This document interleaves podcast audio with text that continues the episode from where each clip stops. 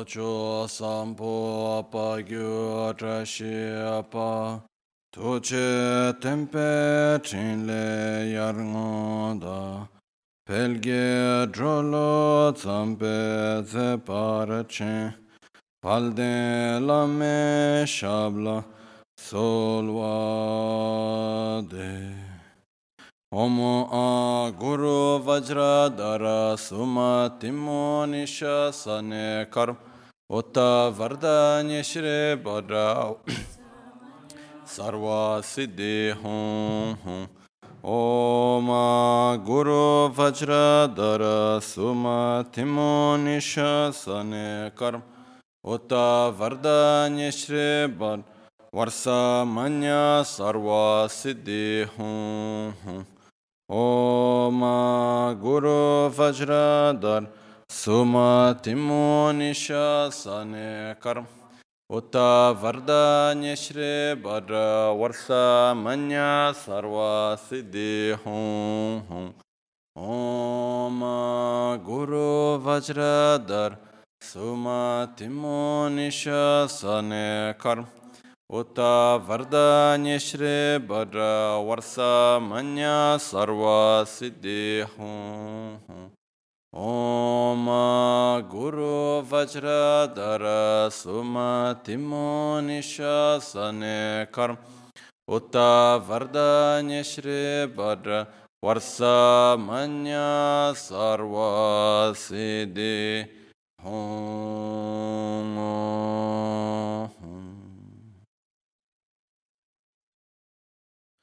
Dāgī jitsūn lāma tūche che nyamdā dāla tūche siksu su Gebe shesan dāla tendu su uyun sungi nāwa tsedu su Sechi nyingne sowa debe tse dechen korlo visu lekshu ne Ila sambe dedem malupa geme lungi drupra jingelo 소 Tsoni sodan dikdun shabe tse dungi namge yinsu lekshun.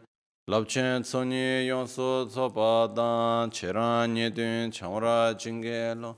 Chancho parge nyinsen tugun tu nyu peme siudru lekshun. Chancho drube gegen kunshi shi tungen de la drubra jinge lo.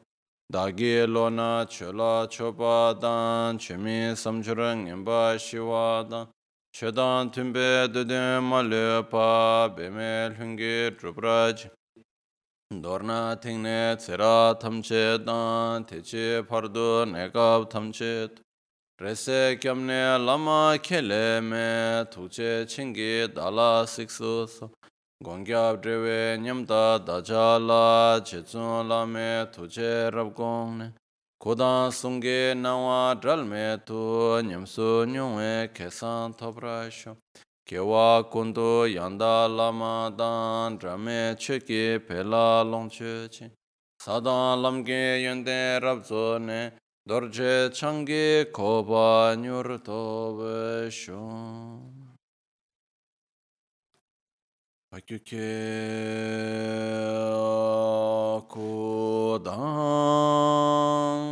dagi lo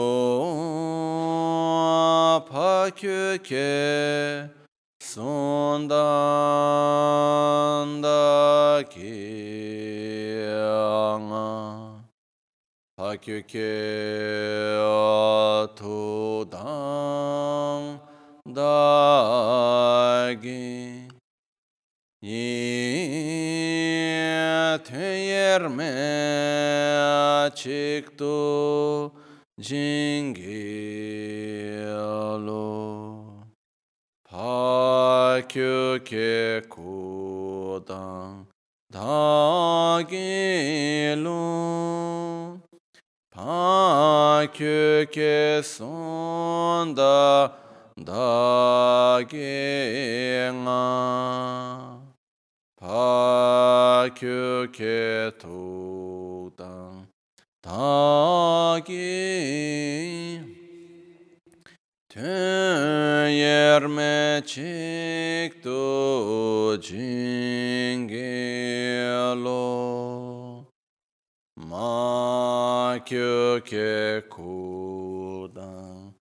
da ki lu ma kyu ke sun dan da ki nga ma kyu ke tuk dang da ki ten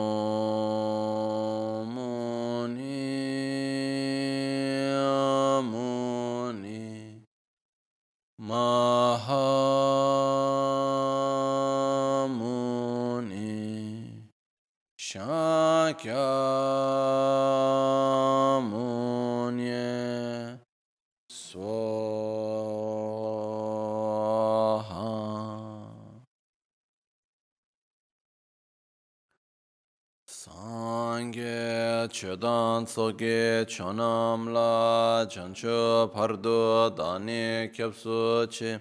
Dagi chinso gibe sonam ge drola penchira sangye drubra sho. Sangye chodan tsoge chonam la chancho pardo dani kyapsu chi dāgī jīnsō gībē sōnām gī drōlā pīñchirā sāngyē drūprāshū sāngyē chōdān tsōgī chōnām lā chanchō pārdō dāni kyabsō chī dāgī jīnsō gībē sōnām gī drōlā pīñchirā sāngyē drūprāshū In the Buddha, Dharma, and Sangha, I take refuge unto enlightenment. Through the practice of generosity and the other perfections, may I attain Buddhahood for the benefit of all sentient beings. Nel Buddha, nel Dharma e nel Sangha prendo rifugio fino all'illuminazione. Con la pratica della generosità e delle altre perfezioni, possa io ottenere lo stato di Buddha per il beneficio di tutti gli esseri senzienti.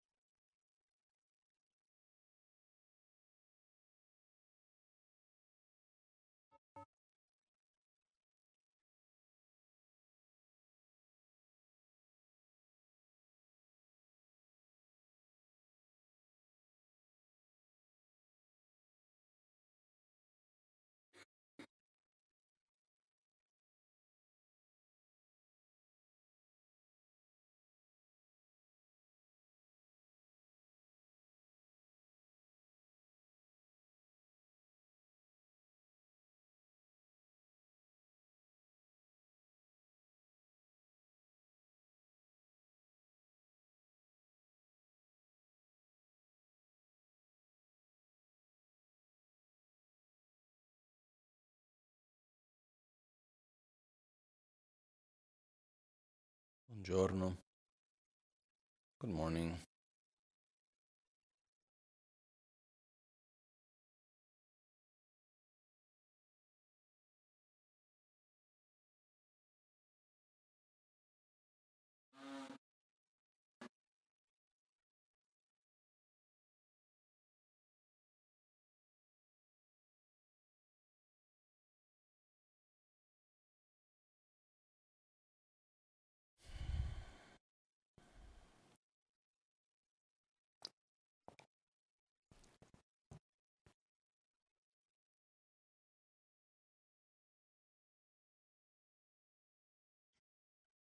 Una delle particolarità che ha gli insegnamenti, il sentiero buddista, possiamo chiamare il buddismo, è il fatto che la cosa importante, la fede ovviamente è importante però in un modo abbastanza particolare, però la cosa importante alla fine non è il credere, non è quello il punto. Il credere è una causa che ci aiuta poi dopo ad agire, perché la fede è ciò che ci permette di generare l'aspirazione, l'aspirazione è ciò che ci, va, ci fa generare lo sforzo, e tramite lo sforzo è ciò che ci fa realizzare qualcosa. Però uno dei punti molto importanti e particolari è che la fede non va messa principalmente in un Dio o piuttosto in un Buddha o in qualcuno principalmente. La fede principalmente va messa nel sentiero. Perché il percorso è un percorso di sviluppare le nostre proprie qualità. Non è un processo di aver fede in qualcuno e quel qualcuno prende cura di noi. Okay. Questo il buddismo non, non riguarda questo aspetto, perché anche se parliamo dei Buddha, si può dire che i Buddha hanno una grande compassione verso tutti gli esseri, con equanimità, quindi in realtà i Buddha non avrebbero ragione per aiutare uno e non aiutare un altro. Però se mettiamo sulla bilancia il potere di un Buddha, la forza di, di, di tutti i Buddha messi insieme, e dall'altra parte mettiamo la forza del karma di ognuno di noi, la bilancia ha lo stesso peso. Quindi, in altre parole, nessuno ci può far sperimentare, ci può far sperimentare qualcosa per il quale noi stessi non abbiamo creato le cause, sia queste positive sia queste negative. Okay. Quindi possono esserci tutti i Buddha davanti a un essere, non hanno il modo per farlo sperimentare qualcosa qual, per il quale quello stesso essere non abbia creato le cause per sperimentare.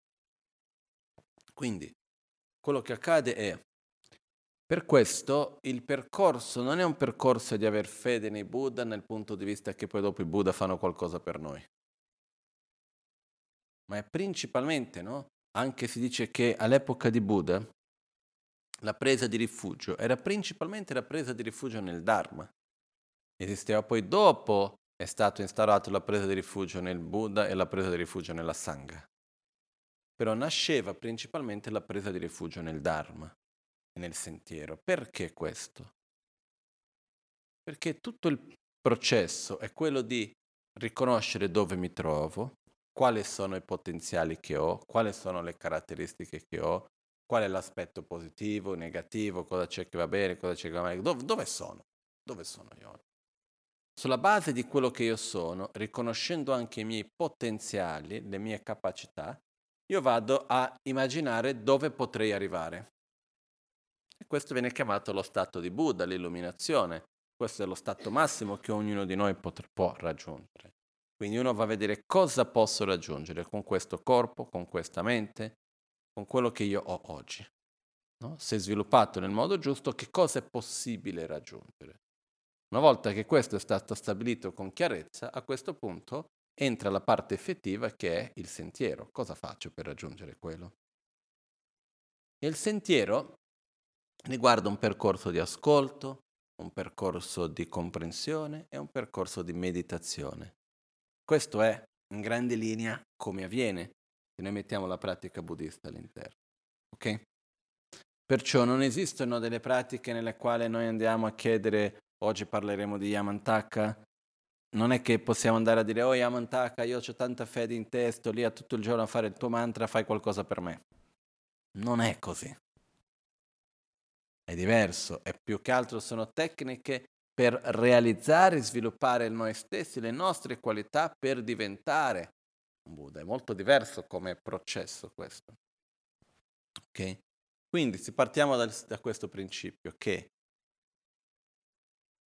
noi riconosciamo quale sia il nostro potenziale, con questo potenziale, o meglio dove siamo, con questo potenziale cosa possiamo raggiungere e per raggiungere questo ci serve un sentiero. Okay? Il punto principale dove abbiamo bisogno di avere fede in realtà è, prima di tutto dobbiamo avere fede nel nostro potenziale. Cosa io posso raggiungere? Per raggiungere questo ho bisogno di qualcuno che mi guidi. Qua viene la presa di rifugio nel Buddha.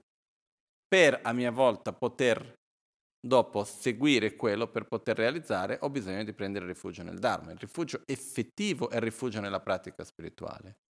Però il rifugio nella pratica spirituale non è prendo rifugio nel Dharma in quanto gli insegnamenti che sono stati dati in un modo generalizzato, oh il Dharma quanto è prezioso, che rispetto che ho verso il Dharma, per favore Dharma mi aiuti. Non è questo.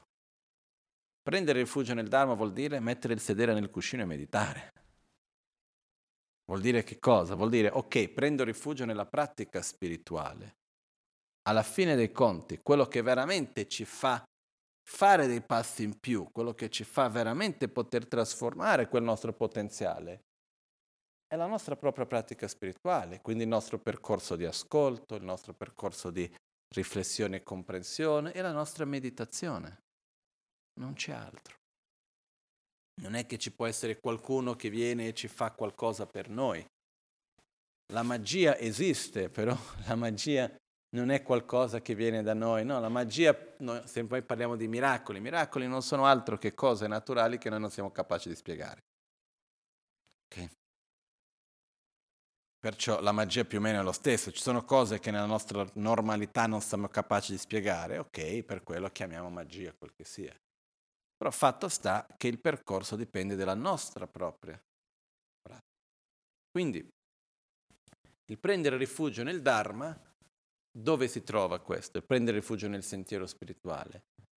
Nella nostra propria pratica. E ovviamente perché io possa praticare qualcosa, è come se io ho, una, ho tanta sete, per eliminare la mia sete dipendo dall'acqua. Ma in realtà dipendo da bere l'acqua, sono io che devo bere l'acqua per bere l'acqua devo andare verso un'acqua che sia pura, perché se vado a bere un'acqua che non è pura, che è inquinata, altro che aiutarmi, momentaneamente sembra che vado a eliminare la sete e poi mi faccio più male. No? Per questo è molto importante, importante prendere l'acqua giusta. No? Mi ricordo una volta che ero in Tibet, tanti tanti anni fa, e eravamo vicino a un villaggio dove c'era una caverna di, dove Milarepa è stato a meditare, un posto chiamato Tingri. E siamo andati lì, mi ricordo c'era questo villaggio tutto molto bello, eccetera, e c'era una sorta di un fiumicino che passava vicino così, l'acqua mi sembrava buonissima. Mi sono messo per bere quell'acqua, è venuta una ragazza tibetana, mi ha quasi spinto per terra dicendo no, non bere quell'acqua, perché era l'acqua che passava dai bagni più o meno in realtà, che però eh, vedendo sembrava pulitissima, no? Per dire, noi magari possiamo andare a prendere un'acqua che per noi sembra buona, però in realtà è un'acqua che è inquinata. O se prendiamo l'esempio che Tricia ci ha fatto quando è stato questo, non mi ricordo adesso se è stato negli insegnamenti che ha dato negli Stati Uniti o che ha dato qui. Comunque lui pensa che negli Stati Uniti lui ha fatto questo esempio che non basta prendere l'ascensore, devi prendere l'ascensore giusto, no? È un po' come certe volte vai, a, vai in un posto, prendi l'ascensore che vuoi andare su. Però se non guardi bene l'ascensore che è arrivato, magari entri e l'ascensore ti porta giù. Sei sempre entrato in ascensore, però non hai preso quello giusto. No? Similmente, quando si parla di una pratica spirituale, non basta fare una pratica di meditazione, seguire qualcosa. Uno deve stare attento che cosa fa. Non basta bere l'acqua, devo stare attento che quell'acqua sia un'acqua pura, devo stare attento che quell'ascensore mi porti dove voglio andare, non che mi porti nel posto sbagliato. No? Per questo che tradizionalmente si dice che il Dharma nel quale andiamo a prendere rifugio, dobbiamo controllare che quel Dharma, che quella pratica spirituale, sia pura nello stesso modo che si va a controllare che l'acqua, che la sorgente dell'acqua venga dalle montagne nevate. In Tibet veniva dato questo esempio anche in India, no? Che l'acqua, che quel fiume, quella sorgente, sia una sorgente pura, quindi che venga originalmente dalle montagne che nel frattempo fra la sorgente dove sono io non sia stata inquinata in mezzo. Questo è importante capire, perché anche se la sorgente originalmente pura, però in mezzo è stata inquinata, già non va più bene, no? Quindi, questi, nello stesso modo, nella nostra pratica spirituale, la sorgente pura sono gli insegnamenti di Buddha Shakyamuni. Sono insegnamenti che vengono originalmente da Buddha Shakyamuni e nel frattempo devono essere stati mantenuti in un modo corretto. Questo è importante. Perciò, in questo senso, l'importanza di prendere rifugio nel Buddha, poi c'è la presa di rifugio nel Guru. Comunque, una volta che noi riceviamo questo, abbiamo questo sentiero, abbiamo questo metodo, però la vera presa di rifugio non è quando io vado a prendere l'acqua, ma è quando la bevo. Non è chiamare l'ascensore e entrarci dentro, no? Perciò, quando è che noi prendiamo rifugio nel Dharma effettivamente? Quando noi andiamo a fare la nostra pratica. Okay? Perché ricevere la trasmissione, ricevere l'iniziazione, ricevere l'insegnamento, tutto questo fa parte del percorso del sentiero ed è molto importante perché senza l'acqua non la posso bere. Però unicamente riceverla non aiuta neanche, aiuta però non risolve. Una volta che ricevo l'acqua, a quel punto quando è che funziona? Quando la bevo. No? Perciò, in questo senso, uno dei punti più importanti, se noi guardiamo tutte le varie tradizioni del buddismo in Tibet, uno dei punti fondamentali che è sempre stato dato con un, veramente un, una preziosità, un valore enorme, sono le tecniche di meditazione, che, vanno, che sono al di là di una tecnica di meditazione. Chiamarlo tecnica di meditazione è quasi quasi ridurlo quasi troppo in realtà. Vengono chiamate in sanscrito lì, in tibetano yidam. Uh, sono interi sistemi di pratica spirituale che ci aiutano a realizzare le nostre qualità, a eliminare le nostre negatività, a seguire il percorso verso l'illuminazione. È come per dire, ok, il sentiero è uno, dove vogliamo raggiungere è uno, c'è quel sentiero lì, in generale, diciamo, il sentiero verso l'illuminazione è uno solo. Però uno può prendere la bicicletta, l'altro può prendere la macchina, si possono usare macchine di modelli diversi, ci sono tanti veicoli diversi che ci portano verso lo stesso risultato. Okay? E questi veicoli, che sono principalmente le pratiche di meditazione, gli insegnamenti, eccetera, sono sempre tenuti con una preziosità incredibile. Era una cosa che per trasmettere, per poter ricevere un veicolo di questo, è una cosa molto importante. Per un veicolo da qual momento diventa prezioso? Quando serve per andare da qualche parte, no? Tenere la macchina ferma al garage serve a dire che c'è una bella macchina. Così come ricevere una bella iniziazione è una cosa bella, come minimo è una grande benedizione che riceviamo, quello va bene. Però alla fine è come avere la macchina al garage se uno non lo pratica, no? Ce l'ho, però è lì fermo in qualche modo. Quindi quello che accade è che in questi secoli ci sono state diverse tecniche, diversi yidam, diversi metodi di, per realizzare lo stato di Buddha, che sono stati trasmessi da maestro discepolo secoli dopo secoli. E questa è una cosa alla quale si è sempre dato una grande importanza, perché è vero che dipende dal mio sforzo, dipende dalla mia pratica, il mio percorso, però devo avere un'acqua pura, devo avere uno strumento valido. non basta solo voler camminare, devo avere i metodi, mezzi validi per fare questo. Yamantaka è uno di questi mezzi. Yamantaka è uno dei metodi più validi, più conosciuti, più riconosciuti, più praticati che esiste all'interno della tradizione Gelupa del buddismo in Tibet. Okay? Quindi, alla fine, che cosa è quando andiamo a parlare di Yamantaka? Non è una divinità, non è un qualcosa che c'è una sorta di un dio, no, è un sistema per realizzare il percorso all'illuminazione molto di più di quello che viene chiamato. Poi questo è l'insieme del tutto, ok? Bene. Quindi quello che dobbiamo comprendere è proprio questo aspetto che pra- il nostro percorso spirituale dipende dalla nostra propria pratica. Per questo che abbiamo bisogno di avere dei metodi validi, che siano stati provati, riprovati, visti, rivisti, che, che vengono da un lignaggio puro, ininterrotto, che sia stato provato durante tutto questo processo anche. Questo è importante. Ok? So,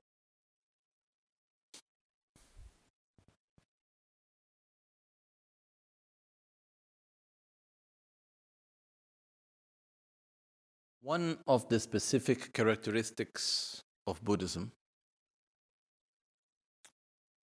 is that faith is important, but it's not faith on someone that will do something for us.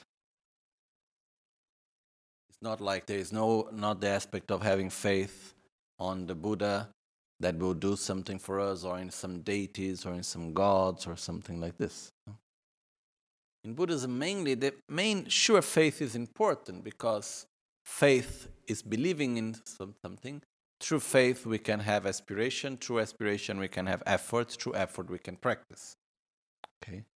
But the true object of faith that we need to have, it's our own spiritual practice, is the Dharma.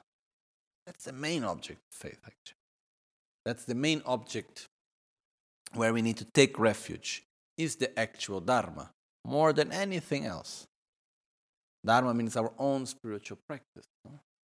In the time of Buddha, it is said that when taking refuge, there was not like taking refuge in the Buddha, in the Dharma, and in the Sangha. It was originally, in the beginning, it was only taking refuge in the Dharma. Then after, it came out okay, in order to take refuge in the Dharma, you need to take refuge in the Buddha, you need to take refuge in the Sangha.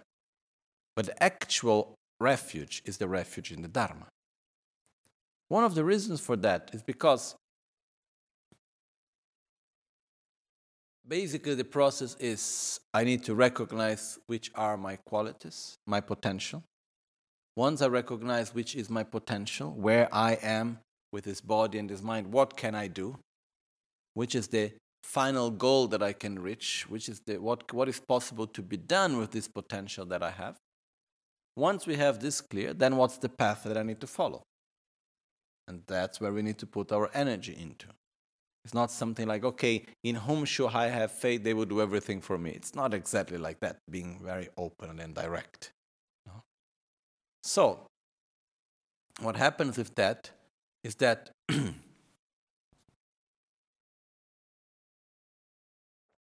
the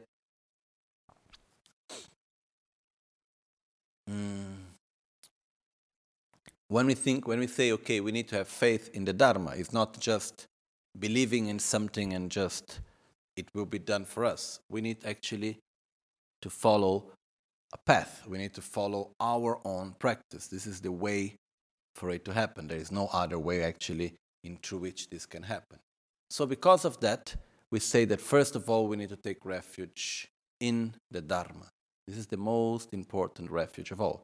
Even because if we take all the Buddhas on one side, and we take the power of all the Buddhas.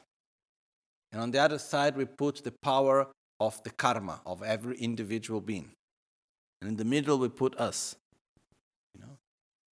All the Buddhas together, if we put on a scale, they are not heavier than our own karma. They have the same weight, it is said. Which means the power of influence that a Buddha have on us is just to interact with us. No one, even all the Buddhas together, can make us experience something that we have not created the causes to experience. That can be positive or negative. So we can have all the enemies of the world put together. They are not able to make us to experience something that we have not created the causes to experience. At the same time, we can put all the Buddhas together on the other side. They cannot make us to experience something good that we have not created the causes to experience ourselves. So the only way is that through actually developing our own path. And uh, because of that, the Buddhas are very important because they show us the path. The Guru is fundamental because he gives us the path. But then, after, we need to take refuge ourselves in the path.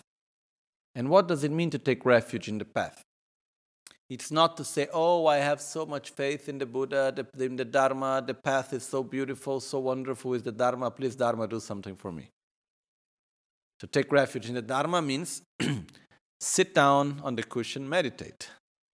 It means to study, it means to comprehend, it means to meditate, it means our own spiritual practice. Okay, there are different ways of practicing, but it means to put our own effort and to follow the path. And for that reason, it's like we need to have good methods that will help us on this path.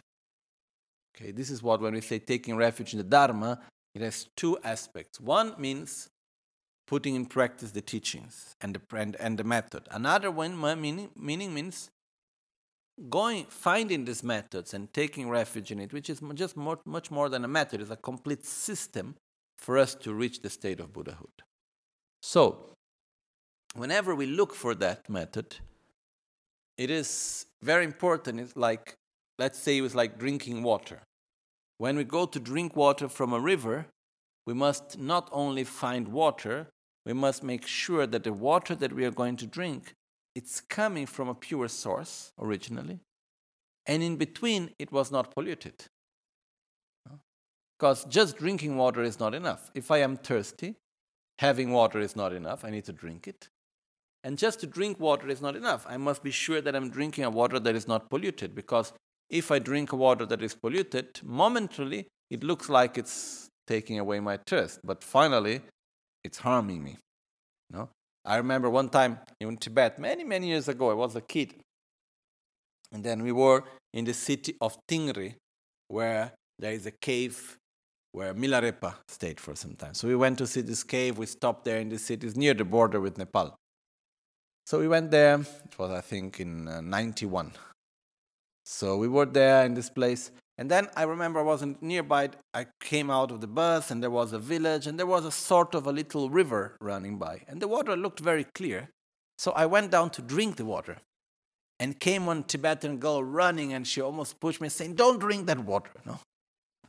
And finally I understood because that was the water which the sewage system of the village was passing by. Basically, they will do pee pee, whatever, in that water. So the water was not clean. It was a constant running water, so looking it was it looked okay, but truly it was not a clean water, no. So I couldn't know it. So if I had drinking it, maybe something could have happened. Who knows? The point is that whenever we go to drink water, the simple effect of drinking water is not enough. We need to make sure that the water that we are drinking comes originally from a pure source, and in between it has not been polluted. This means that the practice that we do, we must make sure that it comes originally from a pure source, and in between, it, it has not been corrupted, it has not been polluted. Okay? That's why we look always that the teachings, that the practice that we do, the teachings that we receive, the, the system that we follow, the path that we follow, the vehicle that we use, that it has been originally taught by Buddha Shakyamuni. That's the pure source, like, like, like the snow mountain where the water come, originally come from. And then in between, it has been practiced by the Mahasiddhas, by the great Panditas, by the great masters of the lineage, and it comes through an uninterrupted lineage of practitioners that have practiced in a correct way and that have gained realizations. This is the way to assure that the water remained pure. And then we can really receive this water. Once we receive this water, then we need to drink it correctly, which means to practice. Another example, one Trijang Rinpoche gave one example, which was, I was saying, it's not enough just to take an elevator. You must make sure that elevator is taking you where you want. Or we could say it's not enough just to take a bus in the bus station. I need to go somewhere, I wait in the bus station, a bus is coming, the first bus that comes, I jump in. No, the example Rinpoche gave, he was saying, once you need to go to a place, you are looking for the elevator, you press, then suddenly arrive one elevator, you go in, but the elevator is going down and not going up. So you must make sure when the elevator comes where the, which direction the elevator is going. Otherwise, instead of taking you up, it's going to take you down. And it's always an elevator. Similar to that, whenever we think talk about having a spiritual practice, we must make sure that the spiritual practice that we follow it's taking us in the right direction. Because sometimes we may do things that we have the best of our motivations, but it takes us in the opposite direction. This could happen. That's why it's fundamental to have a system of meditation, of practice, which we call an idam, which is a complete system for enlightenment that comes from a pure source and has been kept purely. And in the meantime, it has been proved again and again that it works because people have relied upon that method have relied upon that idam and have gained highly high realizations. So based on that, we have the proof that it works. So we should rely upon such method. And in the whole process in Tibet, in all these centuries, these systems, which we call yidam, which we call is much more than a tutelar deity or a meditational deity. It's much more than that. It's a complete system for enlightenment. It's like saying, okay, the path to enlightenment is one. But to follow that path, we can use different vehicles. We can go by bicycle, we can go by car. When we choose to go by car, there are different cars that we can get. Okay, there are different models of car. Someone can take even the helicopter. You can choose different vehicles. But every vehicle will take us, should take us to the same place. Okay? So, in the same way, there are many, many, many idioms. There are many, many ways and many methods and many practices. There are many ways how to go to enlightenment. Each one of them is valid, but should adapt it to each person. Some people have one that adapts better, others have another. Some vehicles they are very good to go through one part of the passage, then another vehicle is good for good for another part of the path. Okay, for those that are in the beginning is better one vehicle. For those that are in the middle of the path is better another vehicle. So we have different sorts of vehicles that can help us to follow the path. And Yamantaka is one vehicle. Yamantaka is not just like a Buddha or a deity, it's much more than that. It's much more than that. Yamantaka sure is a manifestation of Manjushri. There is nothing that can be more than that. But in our mind is like for us, it's a complete system that we need to that we can rely upon in order to follow the path to enlightenment. Okay? So finally, sure we need to have faith in the Guru that gives us the teachings. We need to have faith in the Buddha. We need to have faith in the Sangha. But without faith in the Dharma, without taking the ultimate refuge, which is the refuge in our own practice, then it's difficult to follow. Okay? And in Tibet, in all the centuries, these vehicles, these systems of practice, they have always been taken with a lot of preciousness. Something that is like really, really, really very important and very precious. Okay? And this has been all the so called yidams, which is the complete system for enlightenment. And then Yamantaka is one of the most important and well known systems for enlightenment that have been transmitted within the Gelugpa tradition. Okay, so this was just to give an idea a little bit of what we say when we say, okay, Yamantaka, Guhya Samaja, Heruka, Vajra Yogini, all of this, what is this? Because the danger that I see is that because of our own cultural background, our own worldview, we, have, may have, we may have the tendency to go to look at Yamantaka or Guhya Samaja or Heruka as a sort of a deity, as a sort of a god that will help us and do something for us. So I recite a million mantras of Yamantaka and Yamantaka might do something for me. It's not exactly like that. Basically, it's a system for enlightenment where I need to realize, and it's a very valid method for me to follow that path. Okay? So, it's like when we talk in the, in the Vajrayana path, the three jewels in which we take refuge is a bit different.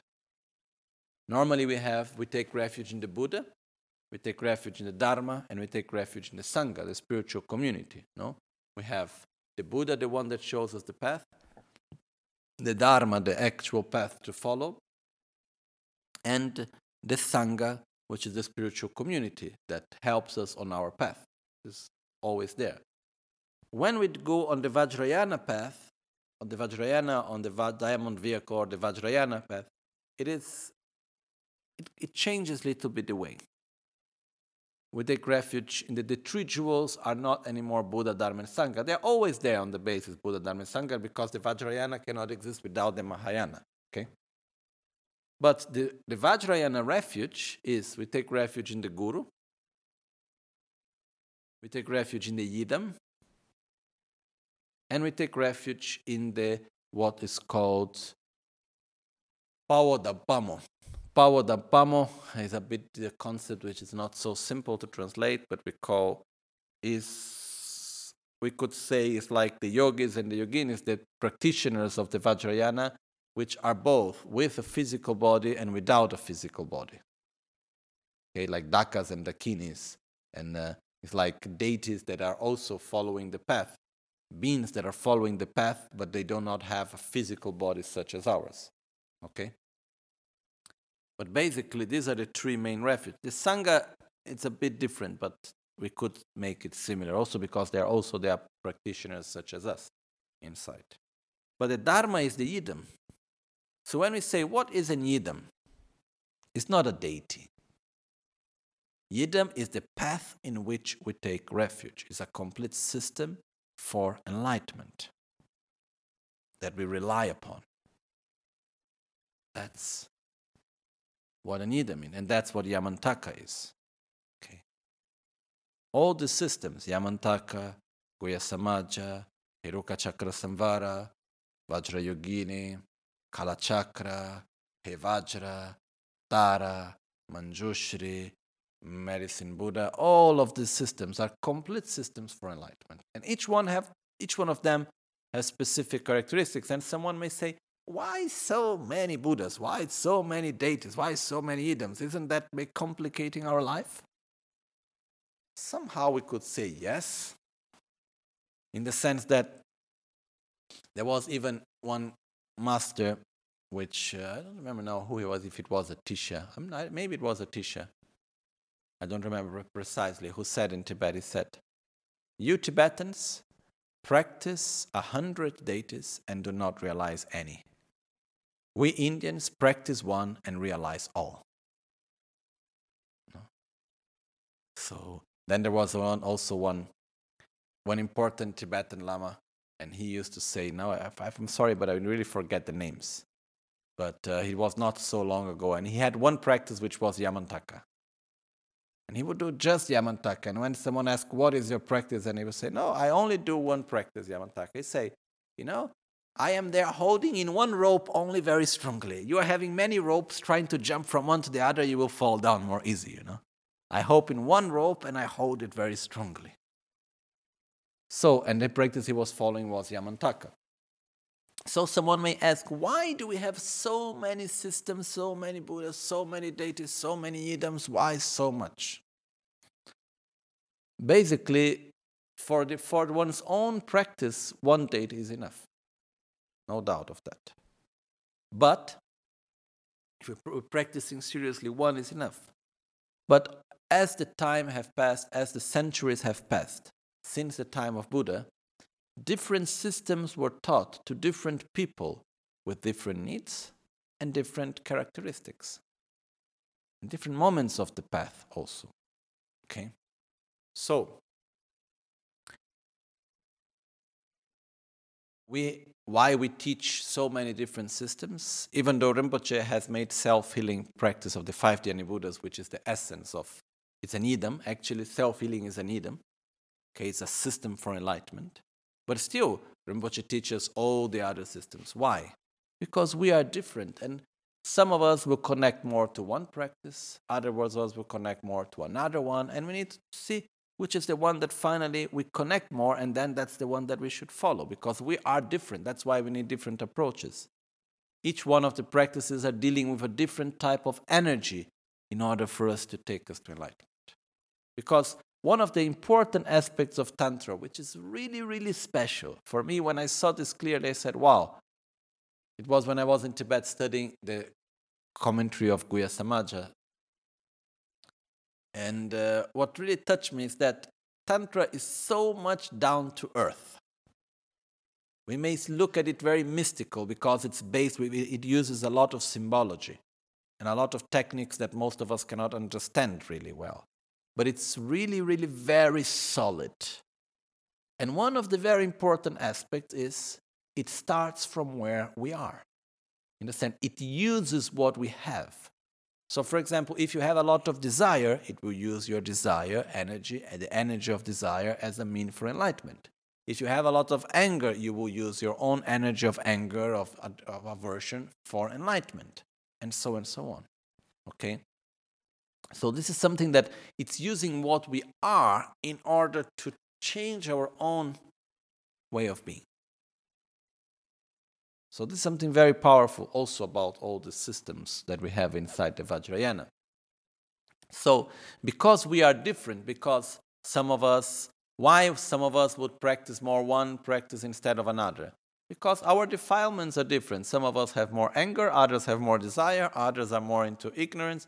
It depends the way we are. And then there are different moments of the path also. Okay? So this is also another aspect which is important. So uh, me as a lama, I have the responsibility to share, to learn more, more methods and to share them because we have different people. As a simple practitioner, we should just, as our, as our own practice, actually one practice is enough. We don't need so many. But it's important to receive this lineage also because we are in a moment of transaction where the lineage has coming from coming from Tibet and arriving here in the Western world. So it's important to keep alive all these different lineages because each one of them has a very specific technique, very specific system that is that works very well. So we need to be able to keep them alive because we are different and we need to adapt. So some people will practice more Yamantaka, other will go more with Vajrayogini, other will go more with Tara, and so on and so on. And that's wonderful and that's fine. Okay? But what I want, the main thing, main issue I want to bring is that Yidam is a system. A system that we need to apply in order to follow, okay? We need to apply in order to reach the state where we want to reach. So finally, the final result is the same. It doesn't matter what is the Yidam. It's just a different vehicle, a different system taking us to the same result. All right? Perciò, quello che è la cosa più importante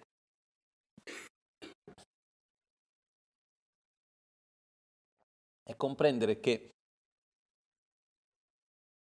Yamantaka è in realtà un sistema, è un sistema per, porta- ci, per portarci all'illuminazione. Non è un Buddha sì, è chiaro che Yamantaka è anche l'emanazione del Buddha, è una, è una, è una forma, un'emanazione del Buddha della saggezza Manjushri. Però in realtà anche se uno può dire ok, non, non, nulla può essere di più che il Buddha della saggezza, per dire un Buddha in se stesso già completo, però non è, un, non è un Buddha, è molto di più nel senso che è un sistema completo per portarci all'illuminazione. La stessa cosa la pratica dell'autoguarigione. Non è una semplice tecnica di meditazione, è un idem, è un sistema completo per portarci all'illuminazione. La stessa cosa esiste la pratica, il sistema dell'idam di Guya Samaja, Hiruka Chakra Samvara, Vajra Yogini, Kala Chakra, Manjushri, Tara, Buddha della medicina e così possiamo andare avanti a dire altri cento almeno che ci sono, no? E qualcuno potrebbe chiedere, ma non è che si fa confusione con così tante pratiche? Con così tanti idam, così tante divinità, tanti Buddha, ma non sarebbe più semplice avere uno solo, ma non basterebbe uno? In realtà sì. In realtà, come diceva, secondo me se non mi sbaglio è stato Atisce, però non sono certo, che ha detto, voi in Tibet praticate cento divinità, cento Buddha e non realizzate neanche uno. Noi indiani pratichiamo uno e realizziamo tutti. Nel senso che una volta ricordiamoci che ogni Buddha, in questo senso ogni idam, è come un veicolo che per portarci al risultato. Una volta che uno raggiunge lì, è lo stesso risultato di tutti gli altri. Perciò se uno sta a saltare da uno all'altro, alla fine non arriva da nessuna parte. Invece quando uno prende un sentiero e lo segue bene, arriva lì. Quindi qualcuno potrebbe chiedere, ma perché a quel punto non abbiamo un solo sistema e basta? La ragione principale di questo, perché esistono così tante forme, no? se noi guardiamo anche qua nel Gompa, in alto abbiamo così tanti mandala, ogni mandala, ci sono alcuni mandala che sono doppi, quasi pochissimi qua davanti, però tutti gli altri mandala sono diversi. Ogni mandala in realtà rappresenta un idam, rappresenta un completo sistema all'illuminazione. No? E uno può chiedere perché ci sono così tanti mandala, perché sono così tanti di divinità, al di là dei mandala che abbiamo qua, perché che abbiamo uh, così tante pratiche che possiamo imparare, eccetera, eccetera. La ragione per questa è che noi siamo diversi. Se fossimo tutti uguali, basterebbe insegnare un sistema solo. Però in realtà è che il sistema di meditazione, il sistema verso l'illuminazione, si deve adattare alla realtà del praticante. Per questo che nei secoli che sono venuti a seguire da Buddha Shakyamuni, Buddha Shakyamuni a ogni discepolo ha trasmesso spesso un sistema un po' diverso. Queste pratiche nascono perché Buddha ad alcuni discepoli ha trasmesso un sistema, ad altri ha trasmesso un altro, un altro ha trasmesso un altro. Quando noi prendiamo ognuno di questi sistemi e andiamo a vedere la loro storia, parte da un discepolo particolare a cui è stato dato questo insegnamento, che dopo l'ha trasmesso, trasmesso, trasmesso, e poi nel tempo è successo che una persona unica in realtà ha ricevuto tutti, o più di uno. Originalmente ognuno è stato trasmesso singolarmente. Questo perché? Perché una delle caratteristiche speciali del Tantra, del sistema Vajrayana, che quando l'ho vista la prima volta sono rimasto colpito, quando mi sono accorto, perché io all'inizio, quando vedevo il Tantra, credo come per tanti sia, sembra una cosa molto mistica, nel senso che perché le pratiche di meditazione sono basate su tanti aspetti di visualizzazione con tanta simbologia. E uno non capisce bene che cosa è questo, perché, per quello e sembra una cosa un po' così messa in aria che uno non può capire. Quando in realtà è estremamente solido la pratica del Tantra, estremamente chiara. Io ho capito questo quando stavo ricevendo gli insegnamenti in Tibet sul commentario del Tantra di Guya Samaja. E uno degli aspetti molto chiari è che nel sentiero Vajrayana rispetta profondamente ognuno di noi dove siamo in, mo- in modo da usare quello che siamo per andare verso l'illuminazione. Per esempio, perché ci sono pratiche diverse? Perché alcuni di noi abbiamo più desiderio, altri, abbiamo, altri hanno più avversione, abbiamo caratteristiche diverse. E a secondo delle nostre caratteristiche, pratiche diverse servono per trasformare quell'energia. Per esempio, uno degli aspetti del Tantra è trasformare, si prende il desiderio. Una persona ha tanto desiderio non deve bloccare il desiderio, deve usare quell'energia, non il desiderio come attitudine, ma l'energia del desiderio va usata verso l'illuminazione. Uno che ha tanta rabbia, tanta aggressività, l'energia della rabbia va usata verso l'illuminazione. E così via, questo per quello che viene chiamato anche il sentiero della trasformazione, in cui si prende quello che siamo e si dà una nuova direzione. E proprio per il fatto che siamo così diversi, spesso siamo molto simili su certi aspetti, ma su tanti altri siamo diversi, abbiamo bisogno di sistemi diversi. Ed è per questo che ci sono così tanti. Che poi, a livello individuale come la nostra propria pratica, ci basta un solo sistema. E qualcuno chiede, quindi perché vengono insegnati così tanti? Perché siamo diversi. E quindi dobbiamo anche noi imparare di solito come funziona. Uno impara diverse pratiche, entra in contatto, vedi e poi vedrà naturalmente qual è il sistema con il quale io mi adatto di più, con il quale mi trovo meglio in questo momento, eccetera. E quindi dopo, quando uno c'è questo, alla fine, dopo che ha conosciuto più sistemi, più pratiche, più idam, alla fine sceglie uno e pratica quello principalmente. Questo è come avviene normalmente, questo è il sistema. No? Quindi io in questo momento nel compito come lama, in realtà il mio compito è anche quello di imparare tutte le varie pratiche, praticarle per poter trasmetterle, perché se sono io stesso in quanto un singolo praticante, basta prendere una e praticare quelle, basta, perché è valida in se stessa. Ok? Però quello che succede è che que- anche, c'è anche un altro fattore, noi viviamo un momento di transizione, noi viviamo un momento nel quale un sistema, un lignaggio viene dal Tibet e sta arrivando verso di noi qua in Occidente. Per questa ragione è importante fare in modo che anche tutto quello, se non possibile tutto, gran parte di quello che è stato trasmesso viene mantenuto in vita affinché anche le prossime generazioni possano accedere. Perché affinché un sistema di meditazione come Yamantaka non ci sia più, basta che non venga più ritrasmesso anche se ci sono tutti i libri, tutto eccetera. Se si perde il lignaggio di pratica e trasmissione, si perde quella pratica totalmente. No? Per questo che è importante mantenere in vita perché siamo diversi e abbiamo bisogno di approcci diversi su questo. No? Anche per esempio nel mese di aprile possibilmente avremo qua un maestro che viene dal Tibet per dare diverse iniziazioni, sono in realtà 45 iniziazioni diverse. Ogni iniziazione fa riferimento a un idam, una pratica, un sistema diverso. No? E la Magan ci stava parlando con un geshe, un monaco con tantissime esperienze, conoscenze, eccetera, di questo. E lui ha risposto alla Magan, ah ma guarda io ho già ricevuto così tante iniziazioni, poi io ho la mia pratica principale che seguo, che sto facendo ritiro, tutto, eccetera, eccetera. E la Magan ci ha detto, però, ha usato un termine in tibetano molto specifico, che voleva dire, guarda, però tu non sai mai se c'è fra una di queste iniziazioni c'è qualche iniziazione con la quale c'è una connessione particolare che tramite quella benedizione ti porta a qualcosa che tu non sapevi neanche. Quindi è importante anche ricevere queste benedizioni, oltre che il fatto di mantenere questo lignaggio vivo. No? Per esempio, queste iniziazioni che verranno date qui, in realtà è un lignaggio che in gran parte del mondo non c'è più. C'è in Tibet, in India praticamente non c'è più, in Occidente praticamente non c'è più, perché per dare queste iniziazioni non è così ovvio, eccetera, eccetera. Questo per dire l'importanza anche di mantenere vivo un lignaggio, c'è anche questo aspetto. Ok? Però oggi andiamo a Yamantaka. Ok. Una piccola parte che non avevo detto in inglese. Just one more thing. Uh, before going to the next step of starting to explain more about Yamantaka, is the fact that as we live in this moment of transaction, to keep our transition, to keep alive a lineage, it's something that is very important.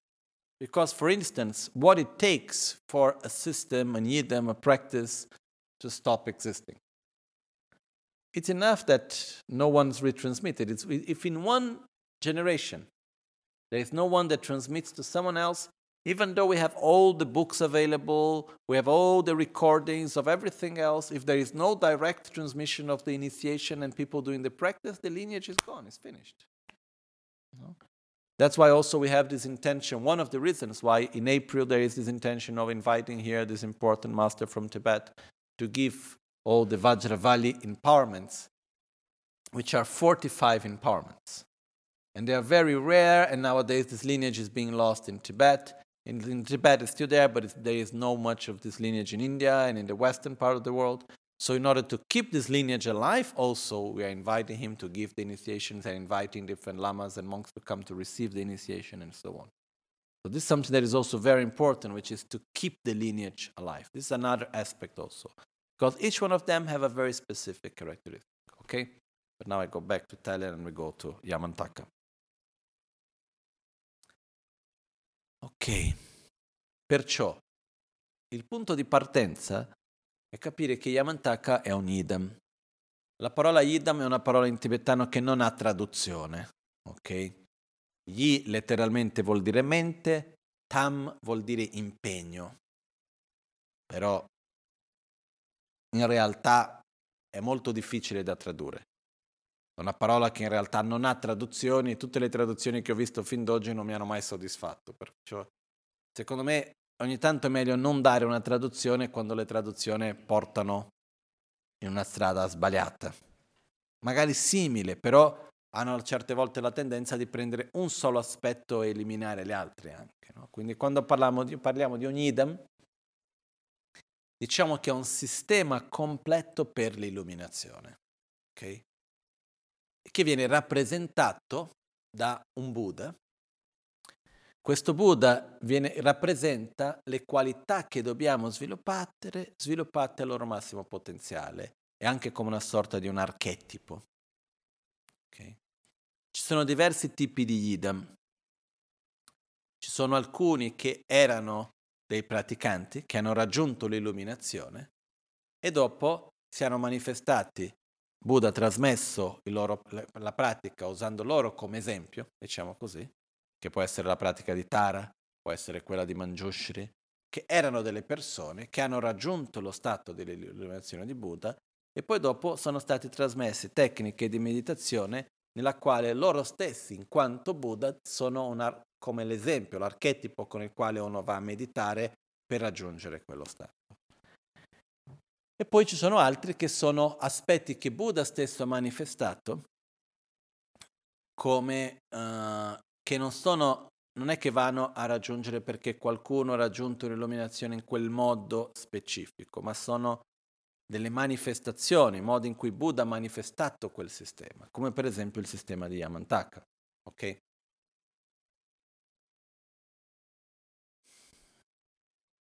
Sono due approcci diversi che possiamo avere su qualunque pratica, in questo caso di Yamantaka. Stavo pensando oggi prima, appena seduto qui oggi. Esiste un approccio che è un approccio più all'occidentale, che è quello di prima capire per poi dopo fare. Voglio capire bene che cos'è, come non è, perché così, perché cos'ha e tutto il resto. È come se prima vogliamo essere sotto controllo di tutto per capire tutto per poi per fare, no? Questo è un sistema. È possibile? Ni. Almeno in italiano esiste questa parola, no? Perché ni? Perché in parte è possibile capire, però in realtà io almeno non vedo la possibilità di capire tutto per poi cominciare a praticare. Ci sono tante cose che uno deve capire tramite la pratica. È diverso, no? L'altro giorno ho sentito una storia che, una, che è stata raccontata vera di un signore che raccontava che aveva studiato calligrafia cinese e ha avuto un maestro di calligrafia molto bravo. Era uno che importantissimo maestro di calligrafia, eccetera, eccetera. E quando lui è andato a studiare calligrafia con lui come pratica spirituale, come forma di meditazione, suo maestro prima gli ha dato una tavola, quindi una lettera da fare, e l'ha insegnato come fare quella, e l'ha lasciato facendo quella lì per un anno non gli ha dato neanche una nuova lettera da fare. Ogni volta gli faceva rifare la stessa, e la stessa, e la stessa, per un anno. Dopo di quest'anno gli ha dato una seconda lettera. E lì le ha lasciato un altro anno intero facendo solamente quella stessa. Senza spiegare niente. Eh? Senza spiegare il perché non gli dava una nuova, senza dargli nessuna ragione. Nel nostro modo diciamo, occidentale di pensare, diceva ma come non mi vuoi insegnare? Perché non mi vuoi insegnare la calligrafia? Perché mi hai già spiegato come si fa questa? Perché non mi vuoi insegnare e non mi fai nulla? Invece questo qua ha avuto la pazienza di stare lì ogni volta a rifare. Quando lui aveva perfezionato quelle due lettere che sapeva fare bene, da un giorno, un bel giorno, il maestro è venuto e gli ha insegnato tutte le altre, che lui è riuscito ad appri- a imparare con una grande facilità. È molto diverso l'approccio. Il nostro approccio è più un approccio di testa, un approccio, ok, prima devi capire tutto e così, così, così, così, così.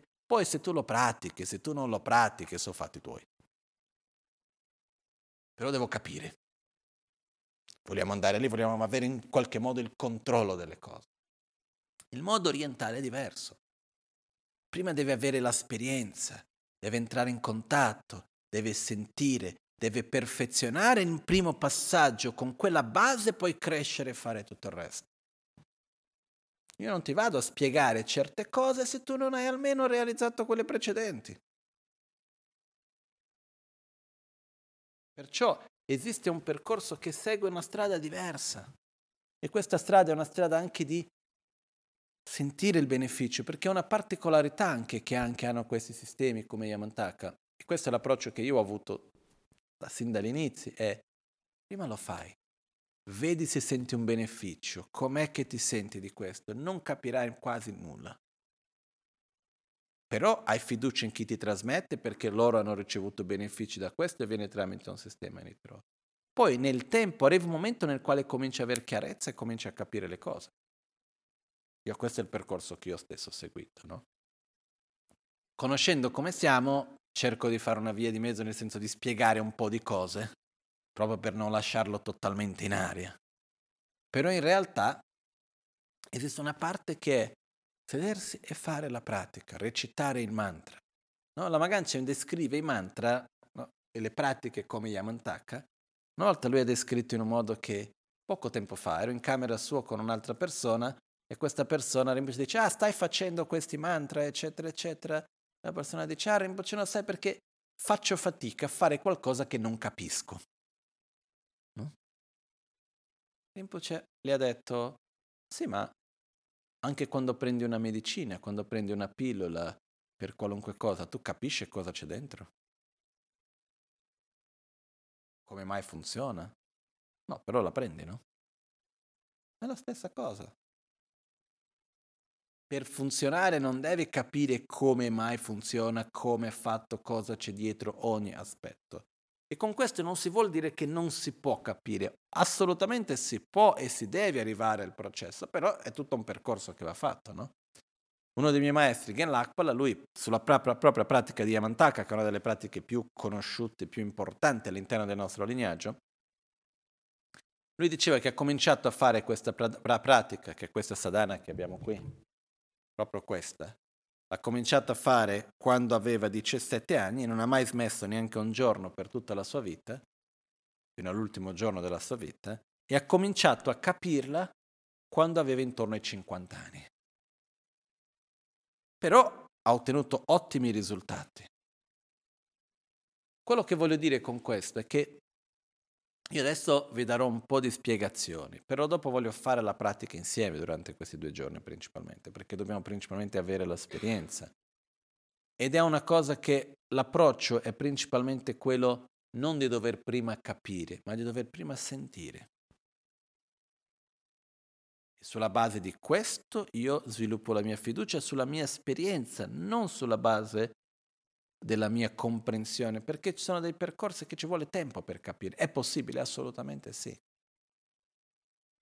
Però ci vuole tempo, ci sono tanti concetti che vanno costruiti uno sopra l'altro. Per quello che per me gli idam, i sistemi nel tantra sono un po' come la tecnologia. Se noi prendiamo per dire qua un telefono, chiamiamo qualcuno, o accediamo a internet, facciamo quel che sia, prendiamo l'esempio, chiamiamo qualcuno, Capiamo come mai stiamo sentendo la voce dell'altra persona? In realtà, la maggioranza di noi no. Veramente, se noi dovessimo da zero descrivere cosa sta succedendo e dire, ah no, perché sai, io parlo, poi c'è questo dispositivo che trasforma la voce da analogico in digitale, che poi li trasforma in tanti piccoli pacchetti di 1 e 0 che vengono trasmessi da qua in lì, che poi vengono... Chi è che sa come funziona? È possibile capire o no? Sì, quanti anni di studio ci vuole per capire veramente tutto il processo? Tanto. Similmente a questo, però non è perché io non capisco che non funziona. Io capisco, però al momento nel quale non capisco come funziona, scusate, non capisco come funziona, però al momento che lo uso funziona. E ci crediamo non perché noi capiamo come mai funziona, noi ci crediamo perché? Perché abbiamo l'esperienza. Ok? Il Tantra va vissuto in un modo molto simile. Uno deve fare la propria esperienza, vedere il quanto funziona o meno e credere nella propria esperienza. Poi può capire, però parte prima, prima da questo, che è un aspetto molto importante. Ok?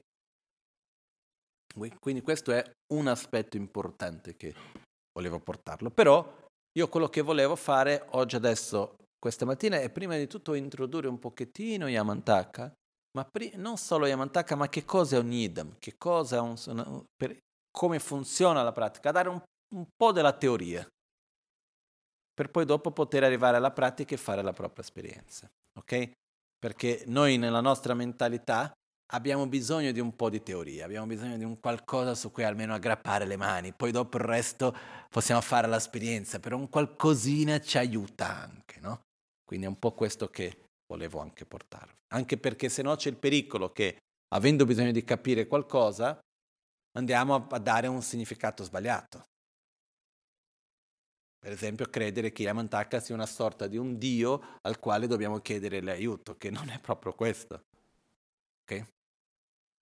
Quindi questa è un po' l'importanza di comunque quello che volevo arrivare un po' in questa via di mezzo, che è importante fra i due. Però è importante capire che l'approccio c'è questo aspetto della nostra esperienza, che è quello che va veramente contato. E purtroppo l'esperienza è come se noi prendiamo una medicina per guarire una malattia cronica, una medicina naturale, per fare la vera esperienza di quella medicina, basta prendere un giorno o devo prendere almeno un mese? solito almeno un mese. Ci sono diverse erbe, diverse medicine che per vedere veramente quanto funziona o meno per fare l'esperienza dobbiamo dare il tempo che quella, co- che quella medicina faccia il suo effetto. Perché se no io prendo per tre giorni e dico non funziona. Però quella, quell'erba lì, quella medicina lì, per dare i suoi effetti ha bisogno di almeno un mese per poter cominciare a manifestare il risultato. No? Similmente con le nostre pratiche non basta un giorno, ci vuole anche il suo tempo, ci vuole ricevere le trasmissioni, uno ha bisogno di fare la pratica, ha bisogno di fa- creare questo contatto e gradualmente fare l'esperienza. Questa è anche una cosa che è importante. Ok? Bene. So.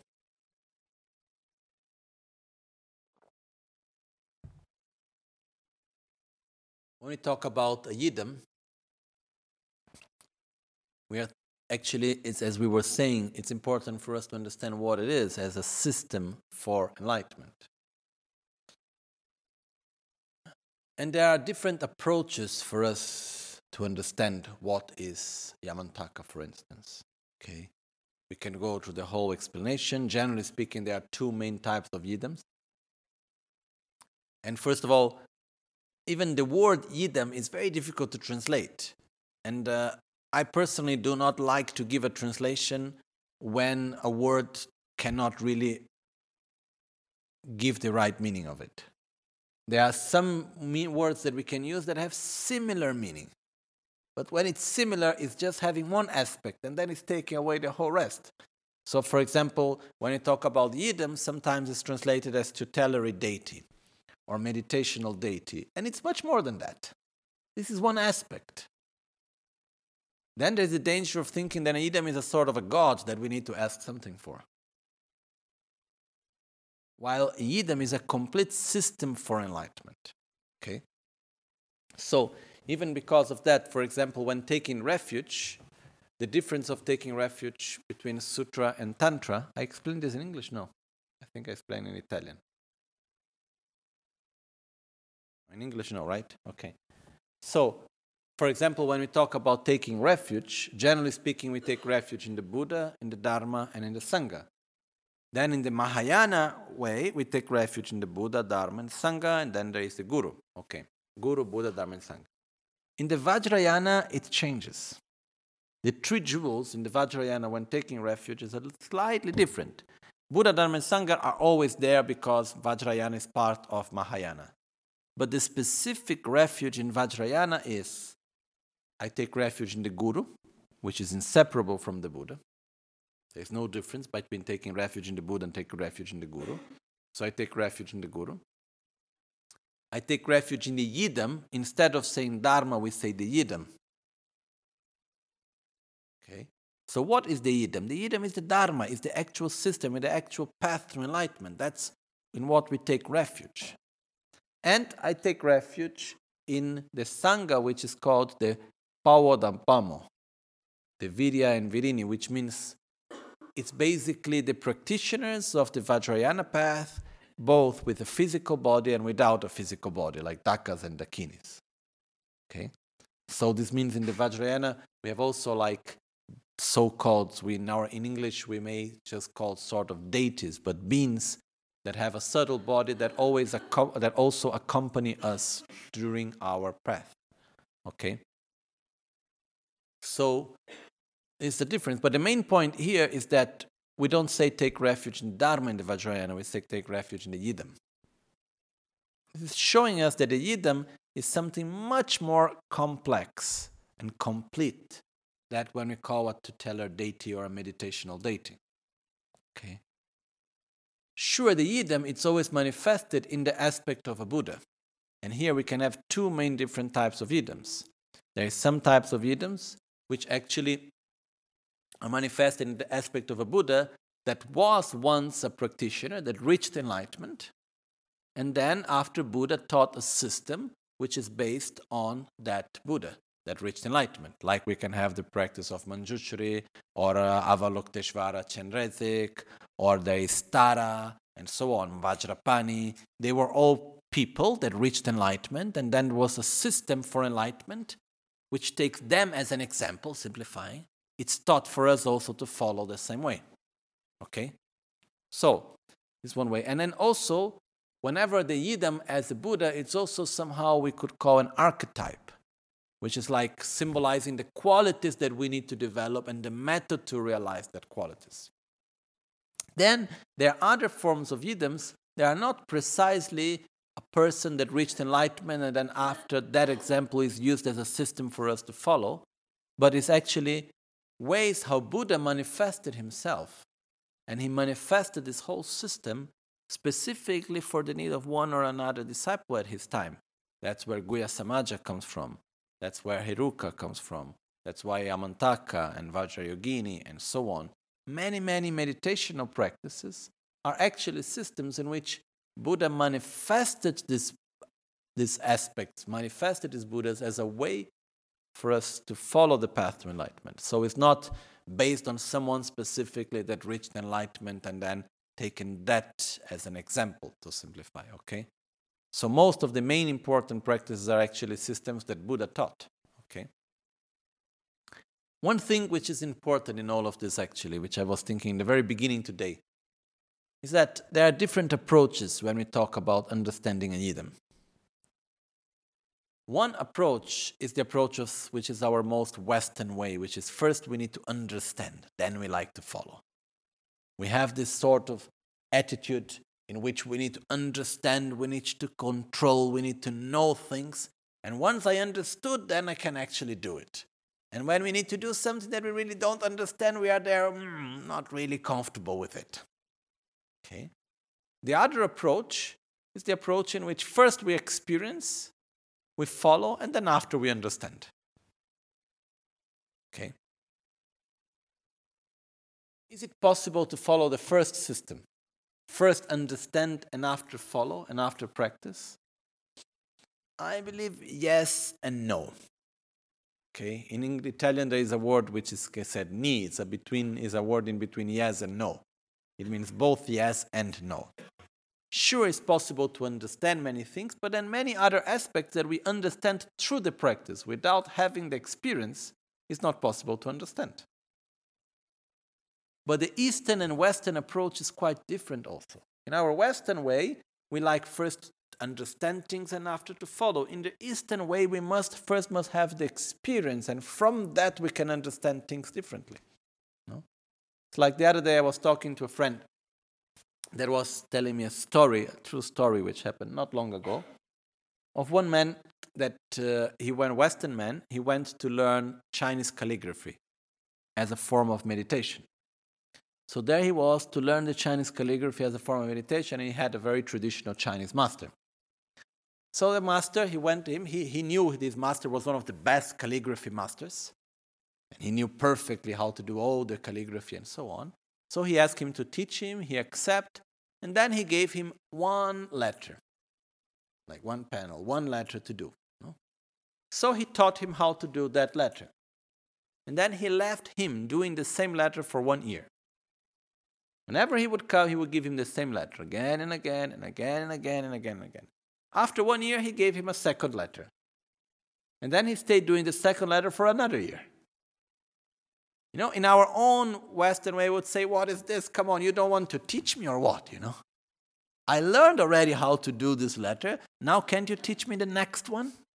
I want to write the whole poem right away. You know, we have this hurry somehow. We want to do things quickly, we want to understand. And we think that once we understood conceptually, that's enough. Instead, what this master did, he kept him two years for two letters. After two years, when he had somehow perfected that letters, where he knew really how to do it well, when he was really doing it in the right way, then he taught him all the others very quickly. And he could learn all of them very easily. Because he, he, he had perfected the basis. Then with that, he could do the rest. So in the Eastern way, it says, Why should I teach you the point five if you have not yet understood well and you have not practiced the point one? Once you have perfected the one, then you can go to the two, three, four, five, and so on. But very often we want to understand everything, thinking that, and then to, if we practice or not is another issue, but we must get all the information. But information just by itself is not useful. We need to practice it. So, I think nowadays we need to follow a middle way, which is yes, we need to understand some things, otherwise, our own mentality do not allow us to go forward. We generate a lot of doubt and so on. But we must have our own experience. Some days ago, I was together with Lama Ganchi Rinpoche and another person, and then this person asked Rinpoche, Rinpoche asked this person about something related to practice, and he told Rinpoche, he said, Ah, oh no, because Rinpoche, I have difficulty doing a mantra and a practice if I do not understand it. Then Rinpoche said, But it's just like taking a pill. When you take a pill for your headache or a vitamin or whatever, do you really know what is inside? Do you really understand how does it work? The answer sure was no. But do you still, still take it? Yes. Why? Because you have the experience that it works. But before having the experience, you try it. Same things is with the mantras and the sadhanas and the practice. You must try it. If you see that it works, then you just follow. Slowly you can understand. So, Tantra is somehow similar to technology from my point of view. Similar to many things, but for example, in technology, if we take a phone and we call someone, we can talk to the person on the other side. In the other side of the world, wherever the person is. But do we truly understand how it works? Is anyone here that really have the understanding of it? How come when I speak here, that device transforms my voice from analogic to digital and many ones and zeros that are put into small packages that are sent through wireless to some uh, whatever antenna and that is repeating that and putting all the packages separately then arrive on the other side the packages are put together and retransformed from digital to analogic and i can listen to it do we understand how this happens no at least me is it because I don't understand that I don't trust? No. Why I trust? Because I have the experience. I talk and I listen. But similar to that, we need to have the experience. Then, is it possible to understand if I truly want? How many years I need to study to understand how a phone really works? Many years. Is it possible to truly to understand? Yes. But it takes many years. Similar to that, to understand the meditational sadhanas and practice like yidams, and it's possible to understand. Sure, it is possible, but it takes a lot of knowledge, it takes a lot of time, and it takes a lot of experience also. So, we need to have some understanding, but uh, together with that, we need also to do our practice, we need to have our experience. It's like taking a natural medicine that normally, before we can feel the result, it takes at least one month taking it every day. There are many natural medicines that if we take them for one day, two days, oh, it doesn't work. But we need to give the right time for it to give its effect that we can perceive. Our practice is the same. How can we have the result? By practicing, by making a small retreat at least, by doing it for some time, by giving the possibility to feel the practice, to feel the result. And then we can say, oh, yes, it works or it doesn't work. Then we can go through that. Once we feel the connection, then we can follow. Because that's the approach that I always had, for example, with Yamantaka. I received the empowerment, was the first empowerment I received when I was 10.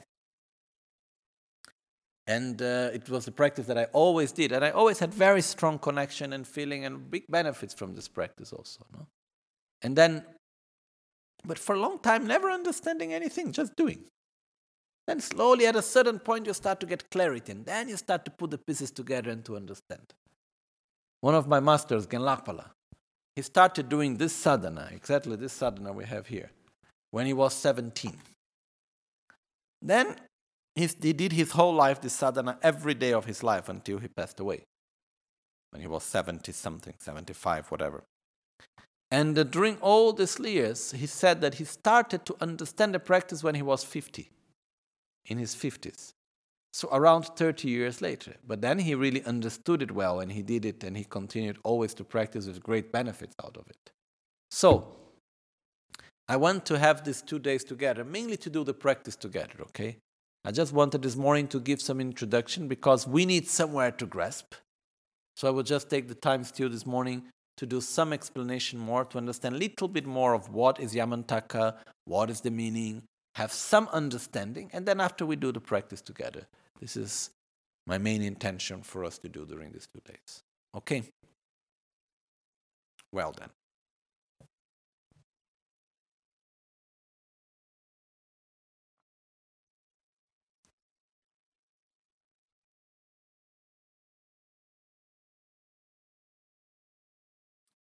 La pratica di Yamantaka arriva a noi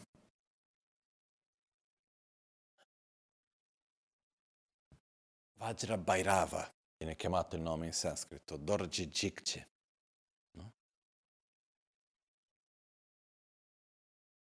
Arriva a noi tramite il lignaggio che viene dell'Amazon K. No? È stata una pratica che viene originalmente dall'India, portata in Tibet da un maestro chiamato Ra Lotsawa. Comunque, tramite tutto il lignaggio arriva a noi dall'Amazon K. L'Amazon K aveva un, ha avuto tantissimi maestri, però a un certo punto della sua vita l'Amazon K ha avuto una visione diretta del Buddha della saggezza Manjushri. No? L'Amazon K che ha rappresentato alla mia destra col cappello giallo, no?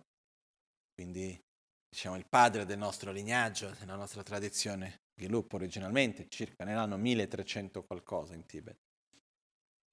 E è stato uno dei più importanti maestri di tutta la storia del Tibet e di tutta la storia del buddismo in generale. Addirittura gran parte dei suoi maestri, dei suoi guru, dopo sono diventati suoi discepoli. E il principale maestro di Lamazon K ha avuto diversi come Jetsun Rendawa e tanti altri maestri molto importanti, però a un certo punto l'Amazon K ha avuto una visione diretta del Buddha della saggezza Manjushri. Agli inizi non credeva, era un po' in dubbio, ma sarà una visione che ho fatto, ho creato con la mia mente? Sarà una manifestazione della mia propria mente? Magari è uno spirito qualunque che sta cercando di togliermi dal sentiero manifestandosi come se fosse un Buddha? Come faccio a sapere?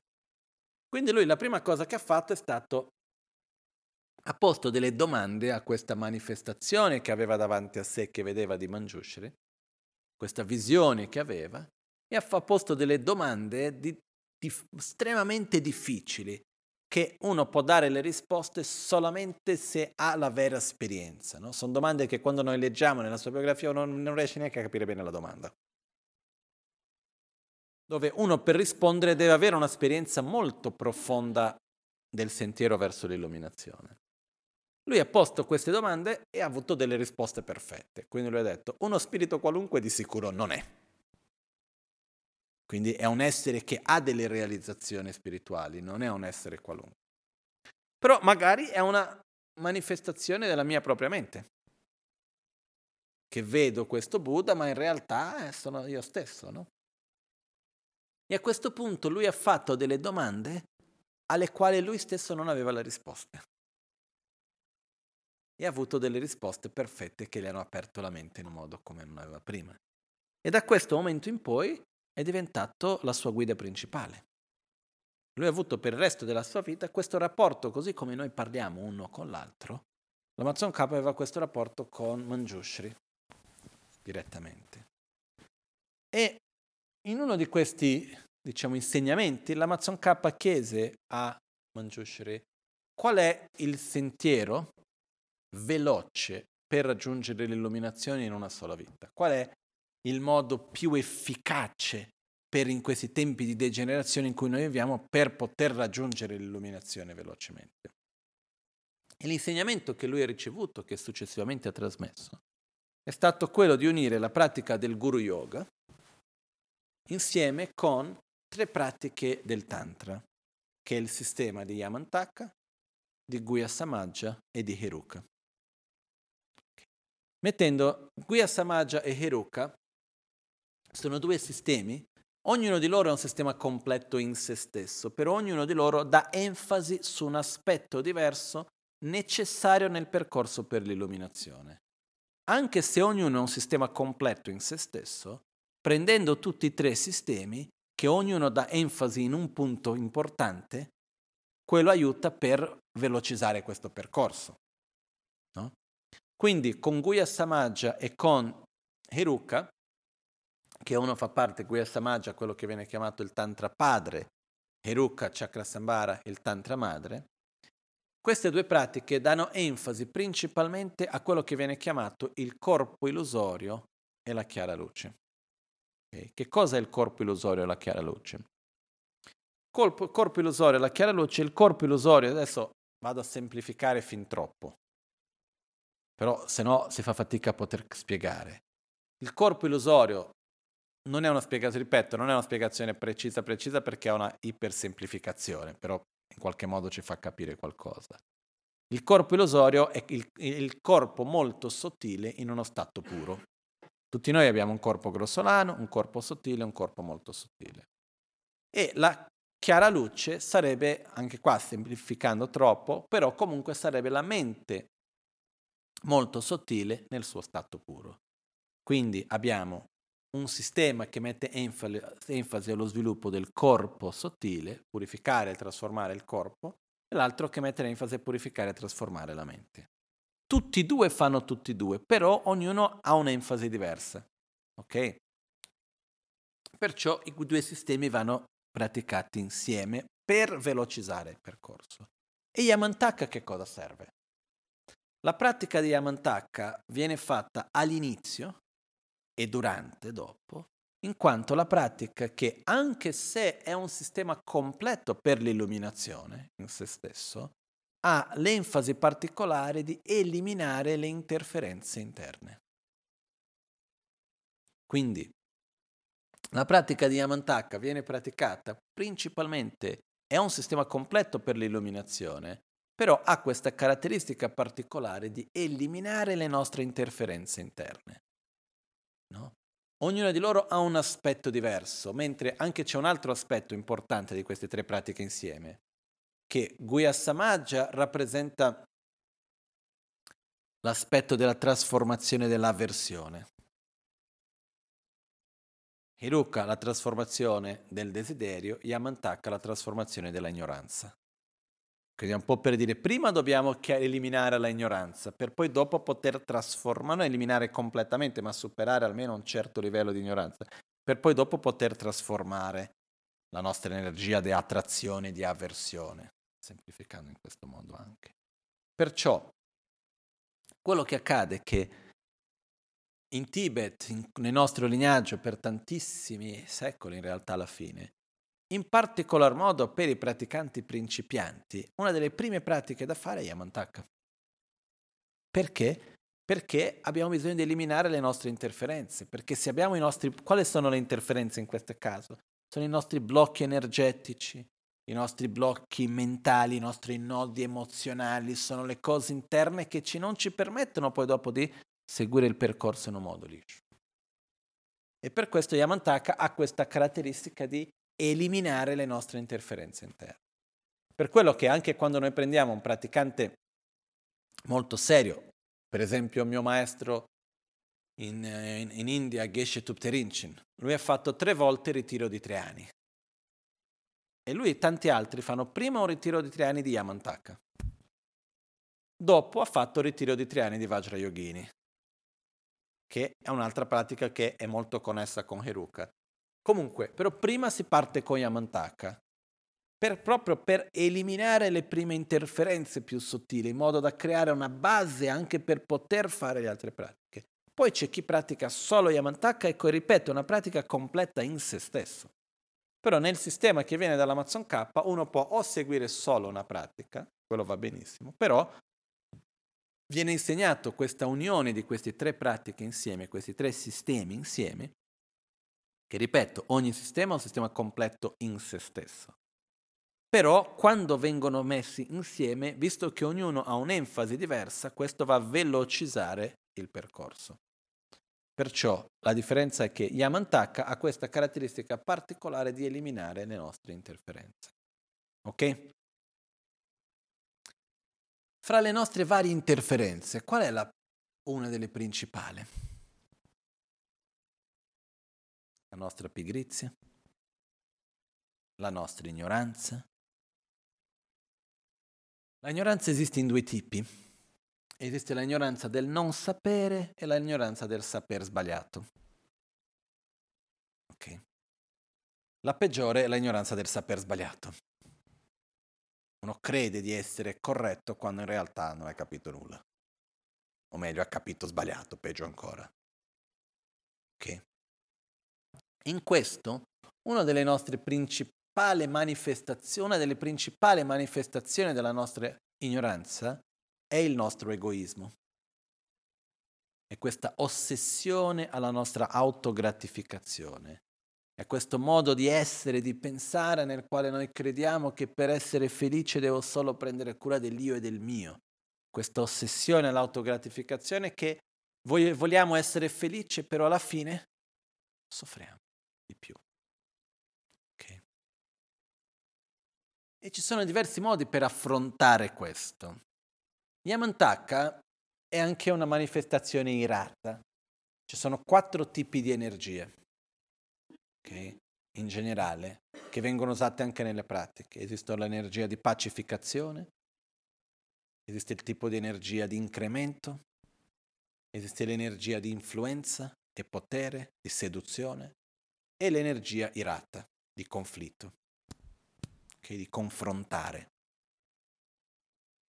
Uh, che sono connessi anche con i cinque Dhyani Buddha in realtà.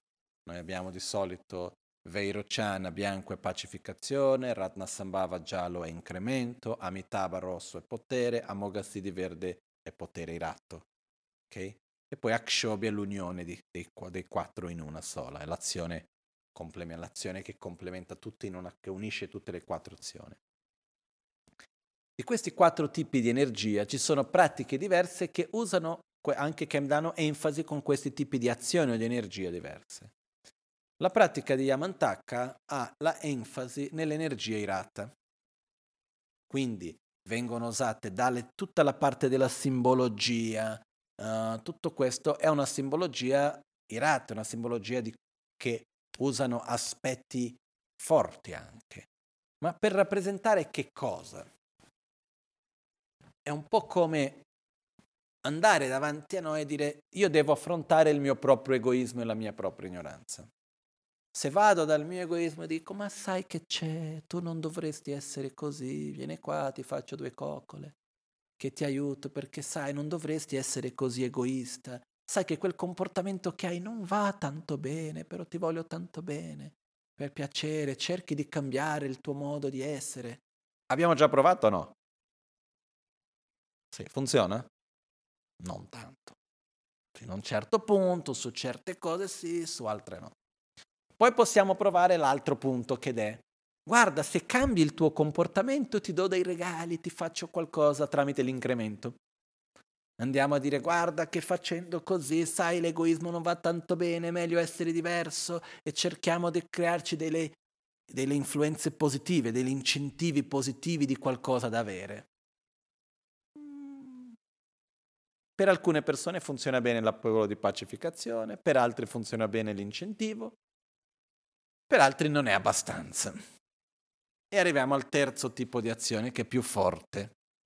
Perché la prima è quella, diciamo che io devo convincere una persona che un qualcosa non va bene, di cambiare comportamento. Nel primo livello io vado dalla persona e dico guarda, sai che quel comportamento lì non va tanto bene e basta spiegare che quella cosa non va bene e dire quella che è giusta e venire con un'attitudine di pace, riesci a cambiare e pacificare quel comportamento.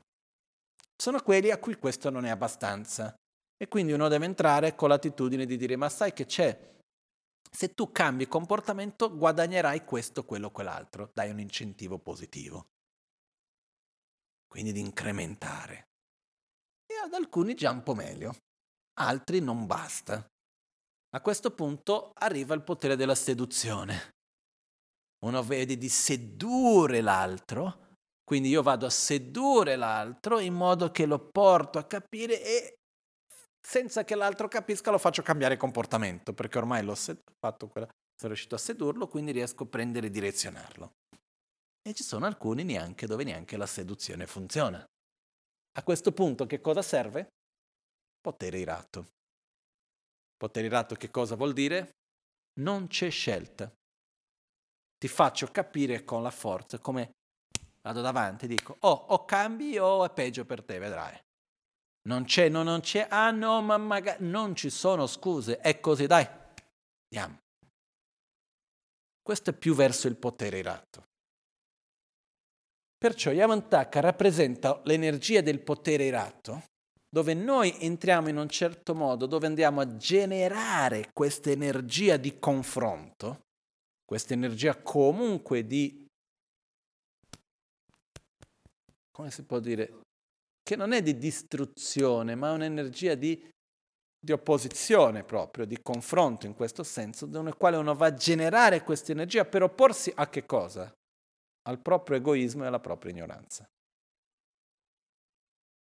Non è perché io così vado a distruggere qualcuno, fare qualcosa, non c'entra niente, è per si genera quell'energia che noi abbiamo dentro di noi, però si, va a generare, eh, si usa quello per opporci a che cosa? Al nostro proprio egoismo, alla nostra propria ignoranza. No? È un po' come prendere il toro per le corna. E che adesso sono qui, non, non, non c'è più spazio. Ah no, perché so che non dovrei, però non c'è più però. È per questo che la prima interferenza per il nostro sentiero è il nostro egoismo. È quella cosa, ma vado, non vado, ma faccio, non faccio, ma è, è, è, è, è o non è, boom. Quindi si va a generare quel tipo di energia per affrontare il percorso, dire che questo è quello che dobbiamo fare. Ed è usare questa energia, quindi c'è questa manifestazione, no? come si vede nella sadhana Yamantaka, ha questo aspetto irato, nel quale l'aspetto completo di Yamantaka ha nove teste, 34 braccia, 16 gambe, nel quale la faccia principale è la fra- faccia di un toro di un, e ha questo aspetto non è un toro, mahe, è un, uh, un buffalo, sì. Ha questo aspetto di buffalo molto irato con il fuoco in ogni mano, ha un implemento diverso come un'arma diversa, ogni gamba in realtà sta schiacciando un essere diverso. Le 16 gambe non rappresentano altro che in realtà le 16 manifestazioni della saggezza e ogni essere che c'è sotto i suoi piedi rappresentano 16 manifestazioni diverse dell'ignoranza e così via. Ogni mano con ogni implemento rappresenta un aspetto diverso dell'antidoto per eliminare la nostra ignoranza ai vari aspetti del sentiero che dobbiamo sviluppare. Okay? È tutto un aspetto di simbologia. Però a questo tipo di simbologia di energia nella quale non si lascia spazio per il no, magari però. È così. Dobbiamo fare, dobbiamo seguire, è questo da fare. E per questo c'è questo primo approccio di eliminare queste interferenze, perché le interferenze sono le attitudini, gli aspetti nostre, delle nostre abitudini, di corpo, di parole, di mente, le nostre dipendenze, eccetera, che non ci permettono di fare un passo successivo nel sentiero, che ci lasciano bloccati lì. E quindi una delle caratteristiche particolari della pratica di Yamantaka e aiutarci a superare queste interferenze, eliminarle, per poi dopo poter seguire il percorso. Poi uno facendo solo la pratica di Yamantaka è abbastanza anche, poi volendo unirla con la pratica di Heruka o di Guya Samaja o l'autoguarigione o tante altre pratiche che esistono, va anche bene, però in se stessa è una pratica completa anche in se stessa. Ok? Quindi in poche parole questo è uno degli aspetti importanti, no? Dorje Jikche, Um, la parola jikche vuol dire, jikpa vuol dire paura, che vuol dire fare, dorje vuol dire vajra e vuol dire indistruttibile. Quindi è colui che fa paura. Quello è uno, uno dei significati del, del proprio se una traduzione semplificata del nome di Yamantaka, no? Vajra Bhairava, Vajra vuol dire che è della natura inseparabile di metodo e saggezza, di amore, compassione e saggezza, vuol dire che è un Buddha in se stesso, però che manifesta in questo modo di far paura. Far paura a chi? All'egoismo, alla ignoranza. È un modo per generare questa energia di eliminare quei nostri veleni mentali, quelle nostre attitudini. Perché, diciamoci la verità, ci sono delle abitudini, anche grossolane, sottili modi di essere col nostro proprio egoismo. Noi alla fine, verso il nostro egoismo, siamo gentili o siamo duri? Abbastanza gentili.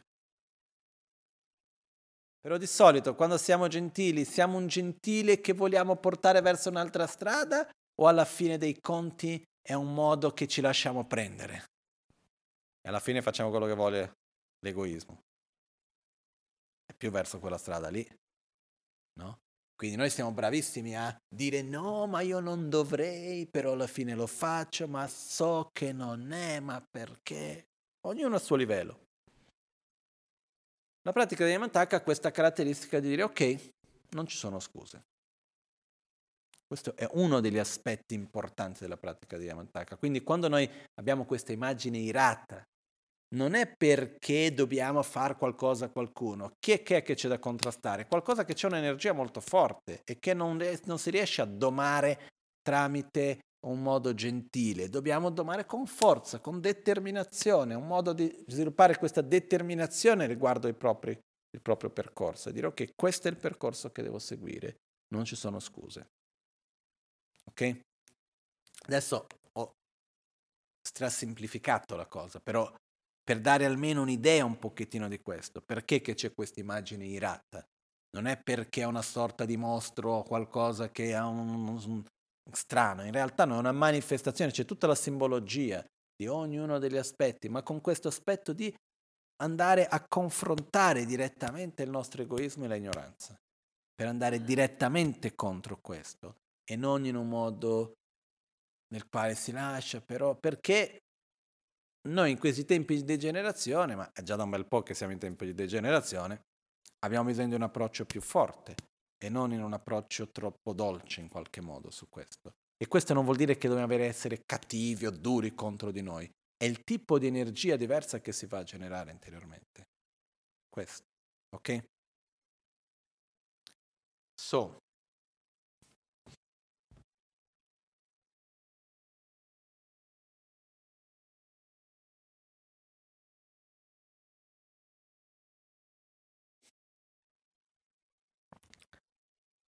In our lineage, we follow mainly the teachings of Lama Tsongkhapa, following the Gelupa traditions that follow the teachings of Lama Tsongkhapa. Lama Tsongkhapa was a very important master, one of the most important masters of Tibet, and one of the most important masters in the history of Buddhism. And uh, he had many, many gurus, such as Jetsun Rendawa and many other important masters. Many of his gurus later became his own disciples, actually. So great was Lama Tsongkhapa that uh, many of his gurus later recognized his qualities and knowledge and realizations and asked, went to him to ask him to give teachings and empowerments and so on. So, what happened is that at one point of Lama Tsongkhapa's life, he had a direct vision of the Buddha of wisdom Manjushri. Just like we are here talking to each other, he had the same type of relationship with Buddha Manjushri. So, when he first had the vision of Manjushri, actually, he didn't believe right away that it was Manjushri. He said, okay, maybe it can be just whatever is one spirit trying to manifest himself in a way like a Buddha in order to take me out of my path. Or it can be a simple manifestation of my own mind. How do I know? So, first thing, he made some questions, which were very deep, very profound questions, which were not easy to answer at all. When if, if we read these questions in the biography, in the long biography of Watson Kappa, we cannot even understand what the questions are. Forget about the answer, no? So he made these questions that only someone that had great, deep realizations of the path to enlightenment could answer them correctly he made his questions to this manifestation of Manjushri. And the answers were perfect. So he said, okay, it's not any type of spirit. But then he said, maybe it's just a manifestation of my own mind. So how do I know if it's really a manifestation of my mind or not? So then he made some questions that were very, very difficult, and he didn't know the answer. First of all, I tell for myself if I meet Buddha Manjushri, I don't know what to ask. That's another issue, no? But only that is already quite amazing. So he made these very profound questions, and from that questions, Manjushri gave him the most perfect answers that opened his mind. And after that, he understood, oh wow, that's a real manifestation of Manjushri. So from that moment on, during the rest of his life, his main guru was actually Buddha Manjushri, that was teaching and showing him the path and so on. And at one point, Lama Tsongkhapa asked Manjushri which was the most fast way for enlightenment. At these times of the generation in which we live, he asked, What is the quickest way for enlightenment? And he said, is to join together the practice of Guru Yoga, together with the practice of the three yidams, to, to practice the three yidams as one, inseparable from the Guru, but to practice the Yamantaka, Guhya Samaja, and Heruka Chakra Samvara. The reason why these three practices should be done together is because each one of these practices are by itself a complete practice for enlightenment. It's a complete system. Actually, only with Yamantaka is possible to reach enlightenment. Only with Heruka is possible to reach enlightenment. Only with Guhya Samaja is possible to reach enlightenment. But each one of these give emphasis to a specific aspect that is important. Each all the systems they develop the complete path, but each one of them give, give emphasis to a specific necessary part. So by using all the three, it's like giving emphasis in all the three parts and using each one in what it's more specific for. And basically, the three parts in which emphasis is given is the development Guhya Samaja and Chakra Samvara or Heruka are the two practices which is from Father Tantra and Mother Tantra, which give the emphasis on the development of illusory body and clear light. Okay. Illusory body and clear light oversimplifying, okay? Like uh, it's not very precise what I'm about to say, but it's a way to help us to understand in the beginning. It's like an oversimplification. But we could say that illusory body is the very subtle body in a pure state. And clear mind, also oversimplifying, it's the, the very subtle mind in a pure state. Okay? So, one practice is giving emphasis in the development of the illusory body, which is the Father Tantra, Guhya Samaja, and the other practice, which is Mother Tantra, Heruka Chakra Samvara, Vajrayogini, gives emphasis in the development of clear light. All both are always developed, okay? But there is a different emphasis that is given in one or the other. Okay? So based on that, the third emphasis that is necessary which is the quality of Yamantaka, is to take away interferences, to eliminate the interferences on our path, the subtle interferences for the path, which is a very important part. That's why in the beginning, normally the path is first practice Yamantaka, then go with Guhya Samaja and Hiruka. I repeat, all the systems, Yamantaka, Guhya Samaja, Heruka, by themselves are a complete system. But Lama Tsongkhapa taught the system of uniting the three practices as a way to make the path to enlightenment more fast. Okay, that's why we have these three systems joined together.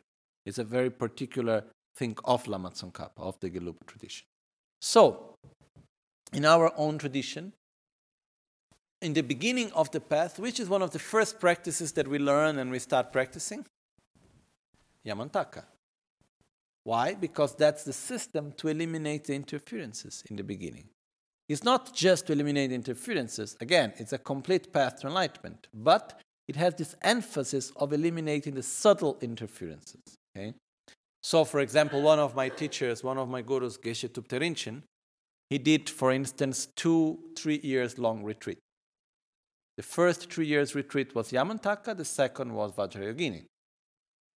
So this is very common to do first the practice of Yamantaka in order to take away the interferences, then follow up with a practice that would give emphasis in clear light or illusory body.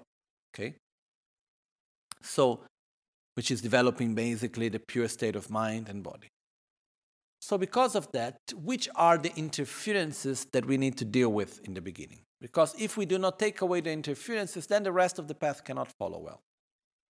We are not talking about external interferences, these are easy. We are talking about internal interferences mainly.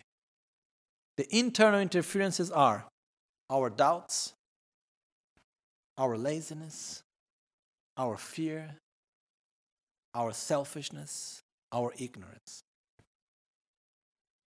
These are the main interferences that block us on our path. Okay, there are others also, but these are just some of them. So, in relation to that, the practices of Guhya Samaja give emphasis into transforming the aspect of aversion. Heruka Chakrasambhara transforming the aspect of desire. And um, Yamantaka transforming the aspect of uh, ignorance. Okay, even the name, there are different names that are given to this street practice. Yamantaka is called Timuk Shinjeshe. Then we have Guhyasamaja Shedan Shinjeshe. Then we have called Dwecha Shinjeshe, which is the name that is given to Hiruka also, which is Shinjeshe is like the destroyer of death. But it means the one that eliminates like the state of, uh, how to say, samsara, so one is the one that destroys through, the, through ignorance, through aversion, and through desire. So it's using these energies on the path to enlightenment. So the first part is ignorance. And one of the main manifestations of ignorance, that is the main interference, is our own selfishness. If we're not able to go beyond our own selfishness, at least at a certain level, forget about doing the rest of the path, you know. If we are there just thinking the I and the my and this and that, this is something that we need first to deal with that. So Yamantaka, it's a very, very important practice in the beginning because it has this energy to overcome these inner interferences, which manifest in many different ways. Okay? And it has a specific energy also, because generally speaking, there are four different types of energy, four different types of actions, or four different types of energy. The first is the energy of, the, of pacification. Then we have the energy of increasing. Then there is the energy or the action of power or influence or seduction. And then there is the energy or the wrathful energy, the energy of confrontation, of conflict, okay, of destruction, which is called the wrathful action. Let's take, let's make an example we need to convince someone to change his or her behavior. Okay? There are some people that we just go to the people very nicely and kindly and we say, oh, look, you know, it's better for you not to do like this. You need to change your attitude. This attitude is not good. We just give the explanation, nice and kind, and the person said, oh, yes, it's true, and the person changed his behavior. There are for some people that this is not enough. Then the power, over the power of pacification, next step, the power of increasing or increment. So what we do? We give a positive incentive and we say, oh, you know, if you do this practice, you will get this benefit, that benefit. I give you something here, I give you something there. And if you change your behavior, you will get this and that benefit, and so on. We try to give some positive stimulation. For some people, that's not enough. Then goes to the third power, which is the action of power or the action of seduction. We try to seduct the pe- person. So through the part to seduce the person, so through the power of seduction we bring and we, uh, and then when we see, we put the person on the change of behavior without even perceiving it, because we use the very strong energy, which is the en- energy of seduction, by seducing and to bring. For some people, this is not enough. What's the fourth type of action? Is the action, the wrathful action which means I go and I say, or you stop doing like this and stop this behavior, or it will be worse for you. So it comes with a very strong energy saying, oh, ah, now you need to change this, you know. It's like taking the bull by the horn and say, okay, now need to change, no other way to go. So this is the type of energy that Yamantaka uses. Yamantaka, it's a wrathful manifestation of the Buddha of wisdom. So it's like dealing with ignorance through the wrathful energy, which is the energy of confrontation. You know, it's like when we thought we talked through the teachings of Lojong and so on that our selfishness is not okay, that we shouldn't be selfish, and so and so on. And then finally we are kind to our selfishness. Say, yes, I know, but you know, I need to do this, but finally here and there, you know. And very often we have this attitude that we, I know, but uh, not really happening. Yamantaka gives this energy of generating this very strong energy of confrontation to confront whom? Our own selfishness, our own ignorance.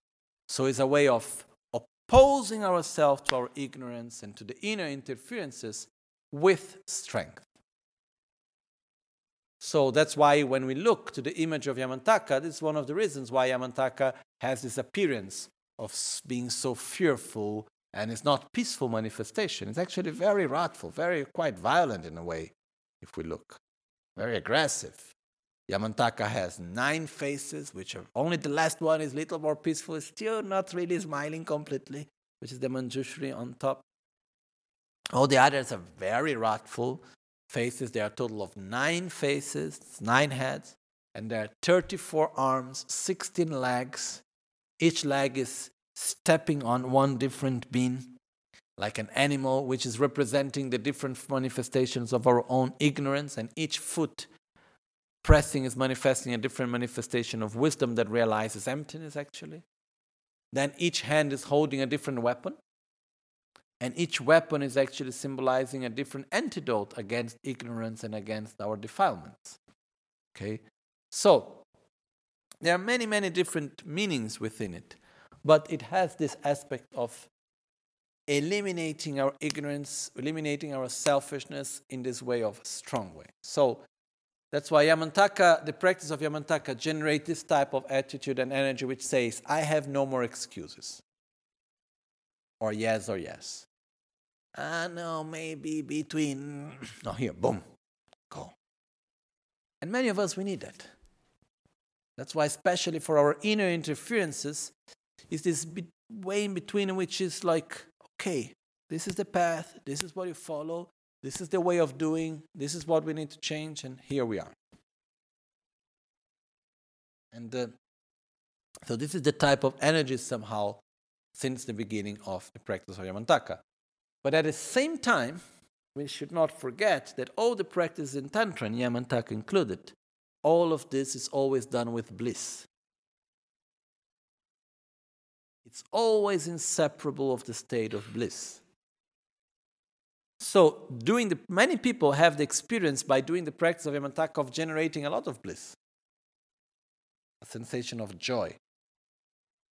So, always bliss is always inseparable in the Tantra. So, it's not the energy of confrontation with suffering and difficulty, it's always with bliss. It's also that it's very important that it goes together. Okay?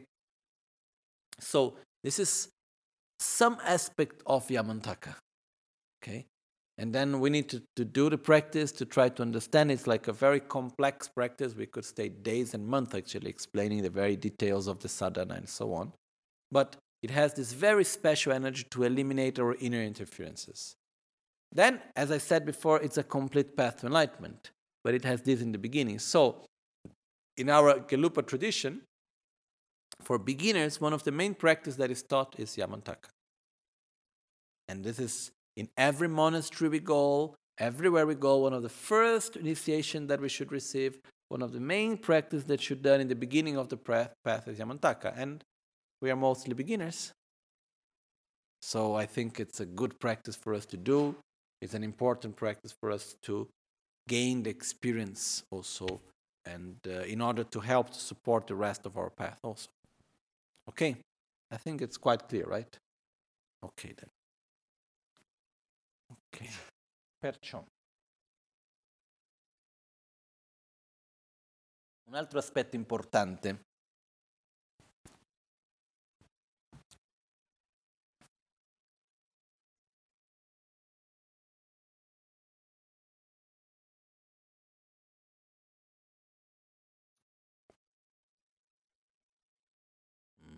solo vedendo se aprire questa porta o no.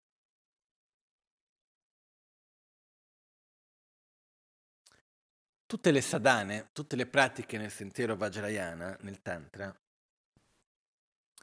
seguono una struttura molto simile, okay? come sono dei sistemi di meditazione che hanno un percorso. E all'interno di questo percorso c'è uno dei punti fondamentali, uno dei pilastri portanti, una delle colonne portanti, è quello che viene chiamato portare il risultato nel sentiero. Okay.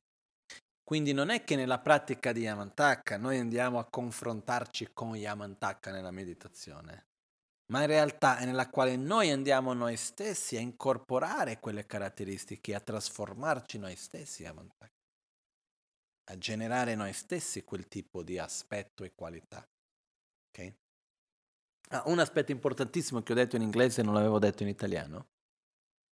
Fondamentale in tutta la pratica, non solo di Yamantaka, ma tutte le altre pratiche del Tantra, ma in questo caso diventa ancora più importante evidenziarlo, va sempre unito non solo in questo caso l'energia del confronto, ma non va mai separata dallo stato della, della beatitudine, la gioia va sempre praticato insieme. La beatitudine, la gioia è qualcosa che va sempre portato insieme. Quindi non è un'energia di confronto in un modo pesante, difficile, sofferente. È confrontare la propria ignoranza, però con, inseparabilmente da uno stato profondo di gioia, di beatitudine. Per questo io ho visto diverse persone che facendo la pratica di Yamantaka è una pratica che li fa generare uno stato interiore di gioia, di, una, di uno stato profondo, di una beatitudine, una gioia, uno stato interiore di piacere. Questa è una cosa che è particolare anche dalla pratica di Yamantaka come di tutte le altre pratiche del Tantra in realtà. Ok? Quindi non dobbiamo mai dimenticarci che non è solo ah, vado a generare l'energia irata, mai inseparabile dalla beatitudine e dalla saggezza. Queste vanno sempre insieme e la beatitudine va insieme anche con la compassione e l'amore. Quindi questi vanno sempre insieme. Quindi non esiste fare la pratica di Yamantaka senza generare amore verso se stessi amore verso gli altri. Mm, in realtà la pratica è totalmente non funzionale se manca questa base prima. Ok? E all'interno di questo c'è la parte fondamentale nella quale noi stessi andiamo a generarci nell'aspetto della, del Buddha no? che di solito usiamo il termine divinità, ma del Buddha Yamantaka, nel quale andiamo a riconoscerci con quelle qualità sviluppate al loro massimo potenziale per gradualmente sviluppare effettivamente quello. È come per dire, semplificando, prendiamo il risultato, portiamo nel sentiero, quindi viviamo come se avessimo già raggiunto quello stato per gradualmente svilupparlo. È un po' come per dire non sono ancora un medico, faccio come se fossi così piano piano lo divento. Non sono ancora quello, però se io comincio ad agire nel modo di quello che voglio diventare, quello mi porta gradualmente a diventare quello che voglio, perché noi funzioniamo sulla base della familiarizzazione. Se io continuo sempre a ripetere il modo ignorante, eccetera, eccetera, un modo che sono, che non voglio più essere, non faccio altro che andare a fare in modo che quel comportamento, quel modo di essere diventi più forte. Se io mi riconosco in uno stato di quello che voglio diventare e cerco di agire in coerenza con quello che voglio diventare, gradualmente divento. Se io continuo ad agire e riconoscermi in quel che sono, non faccio altro che andare a rafforzare sempre di più quello che sono già. Più mi riconosco in qualcosa che io non sono, però che posso diventare, e, a, e vado ad agire come se fosse già quello stato, quello mi porta per dire ho una cattiva abitudine che non voglio più tenere. Devo agire come se quell'abitudine non esistesse più. Devo agire come se io fosse già arrivato e riconoscermi in quello stato. Più riesco a farlo, più gradualmente riesco ad arrivarci. Più io rimango nello stato che sono, ah, tanto io ho quell'abitudine, tanto io sono fatto così e continuo ad agire in quel modo, più vado a rafforzare quel modo di essere. Okay? Quindi ad un livello molto profondo queste, queste, queste pratiche con l'uso della meditazione e con visualizzazione, una delle cose importanti delle sadhane è quella di farci riconoscere noi stessi, generare un'identità che è basata su uno stato puro di qualcosa che dobbiamo ancora sviluppare, ma nel quale noi ci riconosciamo adesso, affinché gradualmente possiamo sviluppare quello stato. È chiaro questo? Perché se c'è un, per esempio, anche nella vita quotidiana a un livello anche molto più semplificato, io ho un'abitudine che voglio cambiare. Da una cosa facile a una cosa difficile. Finché io rimango nell'attitudine, ah, io sono così, non dovrei essere così, però sono così, e continuo ad agire in quel modo, cosa succede? Rimango in quello stato, vado sempre a rafforzare di più quel modo di essere. Se invece io mi riconosco in uno stato nel quale io so di poter raggiungere, però io prendo quello e vivo come se io avessi già raggiunto quello stato. Quello gradualmente mi fa cambiare il mio modo di fare, il mio modo di agire. E ogni volta che agisco in un modo diverso, gradualmente faccio il cambiamento per diventare ciò che voglio essere. Facciamo un esempio banale. Sono una persona aggressiva, dovrei essere più pacifico. Quindi cosa devo fare? Devo riconoscermi nello stato pacifico e agire come se fossi già una persona pacifica non mi viene spontaneo. Però lo faccio come se fossi già. Mi riconosco, mi visualizzo come se io sono, quindi al mattino mi sveglio, vado lì, ok, tutto mi si dissolve nella vacuità, dalla vacuità sorgo come una persona carina, gentile, simpatica e pacifica. Sono davanti a quella situazione lì, no, mi ricordo, io sono una persona gentile, pacifica, ok, quindi devo agire in quel modo lì. Più lo faccio gradualmente, che cosa vado a creare familiarità? Agire in un modo gentile. Se io rimango nel fatto, ah, tanto io sono una persona sgradevole, tanto io sono aggressivo perché sono così, lo so che non è giusto, però tanto io sono così, giustifico quel comportamento e ogni volta che mi comporto in quel modo non faccio altro che andare a rinforzare ancora di più quel tipo di comportamento lì. Per questo che questo sistema che viene chiamato Drebulamkir, portare risultato nel sentiero. È estremamente potente come sistema anche ed è quello che la pratica di Yamantaka fa parte anche. Ok? So, one of the important aspects of Yamantaka, but not only Yamantaka, actually all the practices of Tantra, is what we call bringing the result into the path. When we do the sadhana of Yamantaka, it's not that we visualize only Yamantaka in front and he gives us all the blessings and that's enough. And we ask Yamantaka to, you know, destroy our selfishness or something like that. We generate ourselves as Yamantaka, which means that we become the Buddha and we act as the Buddha. There's a big difference between the two. One of the main issues here is that even though I am not yet a Buddha, I act as if I was. And by acting as if I was a Buddha, I gradually become one. Making, simplifying this example, it is like, let's say we have some sort of behavior and attitude that we know that we shouldn't have. That is not good. As long as I remain in that attitude saying, oh, but I am like this, there is nothing to do, I know that is not good, and I continue to act in that way, every time that I repeat that same behavior, I am just, how to say, strengthening it, reinforcing that behavior more and more. No? Making a very simple example, let's say that I come and I say to myself, oh, you know, I have an attitude that I am very aggressive. I need to be more kind towards people. Okay.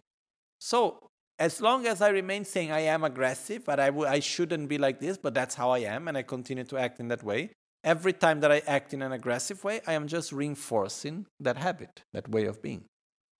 Instead, if I go and I do, okay, no, everything dissolves into emptiness, from emptiness, I appear as a very kind and gentle and nice person non aggressive. So I recognize myself into that state. Then I go to the situation, I start to have that reaction, and then I say, No, no, no, I am not aggressive, I am peaceful, so I should not act in this way. Then I force myself to act in a kind way because I recognize myself within the state of being peaceful and kind. Then, by gradually, once I'm able to act in a kind way, even though it was not coming spontaneously, but I use the method of bringing the result into the path as a way to recognize myself within that. And because of that, I'm able to react one time peacefully. The more I'm able to do that, the more I'm able to reinforce, to reinforce that aspect and to take away the other. Because every time I act in the way how I shouldn't be, the stronger that aspect is going to become. So, this is just simplifying a lot. So, what we do is that we visualize ourselves as the Buddha, in this case as Yamantaka, and we become Yamantaka, and out of that, we act and behave. And by that, through doing these true visualizations, we actually end up familiarizing ourselves with a different way of being, with a way which is based on love and compassion and wisdom and without acting with selfishness and generating this strong energy with bliss. So we actually we start familiarizing ourselves with this pure state so that gradually we can develop it. Okay? So the sadhana have this aspect of self-generation, which is called bringing the result into the path. Okay? One last thing before we stop for lunch also is the fact that generally speaking, to do the practice of Yamantaka with the self generation, we should first have received the initiation. Okay? When it's done in group, like we are doing here, we will do to here today, then actually it is if most of the people have received the empowerment, then all the others together can do the practice also. That's how it happens in monasteries. When a sadhana is done in a monastery, not everybody that is there have received the empowerment, and it's not because someone have not received the empowerment that he cannot come to the practice. Okay? And here, the practice of initiation of Yamantaka has been given different times. Last time was given here by Kyabche Trijang Rinpoche, and uh, we all, most of us have received this empowerment, so we can do together the practice. If someone have not received, that's not a big issue. Then, to do ourselves the practice, normally when we have not received the initiation, we can do the practice with the front generation without making the self generation. That's the main difference. For example, if there is any sadhana and we like to do something but we have not received the empowerment, or we ask a specific permission, or normally we do the practice by visualizing instead of making the self generation, we make the frontal generation. And that's the main difference that can be done. Okay, this is just a detail. But this lineage is very, very important. Un altro aspetto importante è che questo in generale, questa pratica è una pratica che in realtà non può essere fatta senza che ci sia una trasmissione. Non è una pratica che vai lì, si compra il librettino, si fa e basta. In realtà così non, non funziona neanche. Io oggi vi darò la trasmissione della pratica, che è diverso dell'iniziazione. Ok? In realtà per fare la sadhana nel modo corretto uno dovrebbe ricevere anche l'iniziazione. Uh, per farla in gruppo, se la maggioranza delle persone hanno già ricevuto l'iniziazione, si può fare tutti insieme, così come avviene nei monasteri. Spesso quando le pratiche vengono fatte, come la pratica di Yamantaka venga fatta in monastero, non è che tutti che sono lì hanno già ricevuto l'iniziazione, non è mica così. Però visto che la maggioranza ha ricevuto l'iniziazione, si può fare insieme. Okay? Quindi è lo stesso caso nostro oggi qua. Questa iniziazione è stata data L'ultima volta qui al centro, se non mi sbaglio, da Kyabche Trichan Rinpoche, la Magancia Rinpoche l'ha data tante volte anche, è un'iniziazione che tanti di noi abbiamo già ricevuto, quindi non c'è nessun problema di farla insieme. Per farla da soli, una volta ricevuta la trasmissione, se uno non ha ricevuto l'iniziazione, può fare la pratica senza la autogenerazione, ossia invece di visualizzare se stesso nella forma, fa la visualizzazione frontale. Questa è la differenza principale che avviene più o meno in tutte le pratiche di solito. Quando uno ha l'iniziazione può fare l'autogenerazione, quando non ha l'iniziazione può fare tramite la generazione frontale. Okay? Comunque darò la trasmissione della sadhana e anche la trasmissione del mantra oggi. Comunque. Ok? Va bene. Um...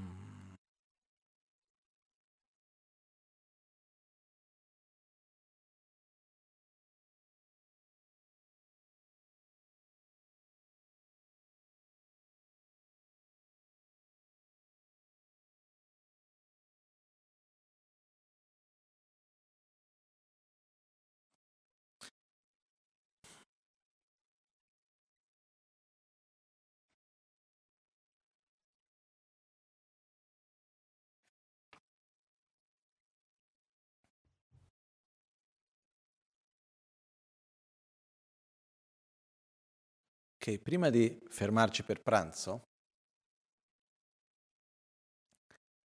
uh, volevo recitare un pochettino i mantra di Yamantaka insieme e poi dopo ci fermiamo per pranzo, dopo pranzo invece faremo la sadhana insieme, perché quello che succede è spiegare la pratica è possibile, però innanzitutto due giorni non bastano neanche. Io preferisco prima farla, poi magari domani diamo un'altra spiegazione della pratica stessa, almeno imparando a capire quali sono i passaggi, i blocchi che ci sono all'interno, capire un pochettino il modo in cui la pratica è strutturata. E poi dopo farla ancora insieme, ok? Perché in realtà in questo libretto che abbiamo, abbiamo la sadhana sia quella lunga che quella breve, ok? E di solito quando si fanno i ritiri si fa quella versione lunga e quando si fa la pratica di, quotidiana si fa possibilmente quella lunga, se no quella breve. Ok? E la cosa che voglio comunque farvi vedere dopo è che tutte le due pratiche, tutte le due sadane hanno in realtà la stessa struttura identica. In una si, fa, si dà più tempo e più dettagli nelle visualizzazioni e l'altra si, va, si dà meno dettagli nelle visualizzazioni, meno descrizione delle visualizzazioni, però è importante anche capire la struttura, quindi magari oggi faremo dopo la pratica insieme, poi vediamo se cominciamo a spiegare oggi o se no domani come viene strutturata la pratica, ok? Perciò è importante chi può avere, ottenere poi dopo questa sadhana. Nel frattempo chi ce l'ha andiamo in pagina 64. Okay. So we will do now just some recitations of mantra, and uh, it's good for everybody to have the sadhana. And uh, what happens is that uh, here in this booklet we have actually both the long and the short sadhana of Yamantaka. What I want to do between today and tomorrow is to explain also how the sadhana is structured. Okay? Because once we understand the structure of the sadhana, with that actually, then we can somehow do short version, middle version, long version. We will see that the short sadhana and the long sadhana, they are exactly the same structure. Just there are some emphasis that are given in the short sadhana that are not given in the long sadhana. Uh, sorry, some emphasis that are given in the long sadhana that are not in the short sadhana and so on. But now, just before we stop for lunch, we do some mantras together. So we go to page number 64. And then after that, okay, then we will do one mantra which is Om Yamantaka, Om A Guru Yamantaka Siddhi Hum. Okay? So we just do the lineage, the short lineage prayer also. first. Pagina 64.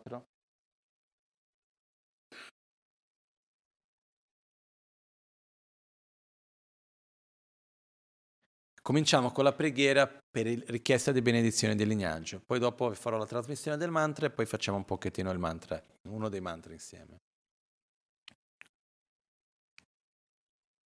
Reciteremo lo stesso verso tre volte. We do the, first, the same verse three, three times.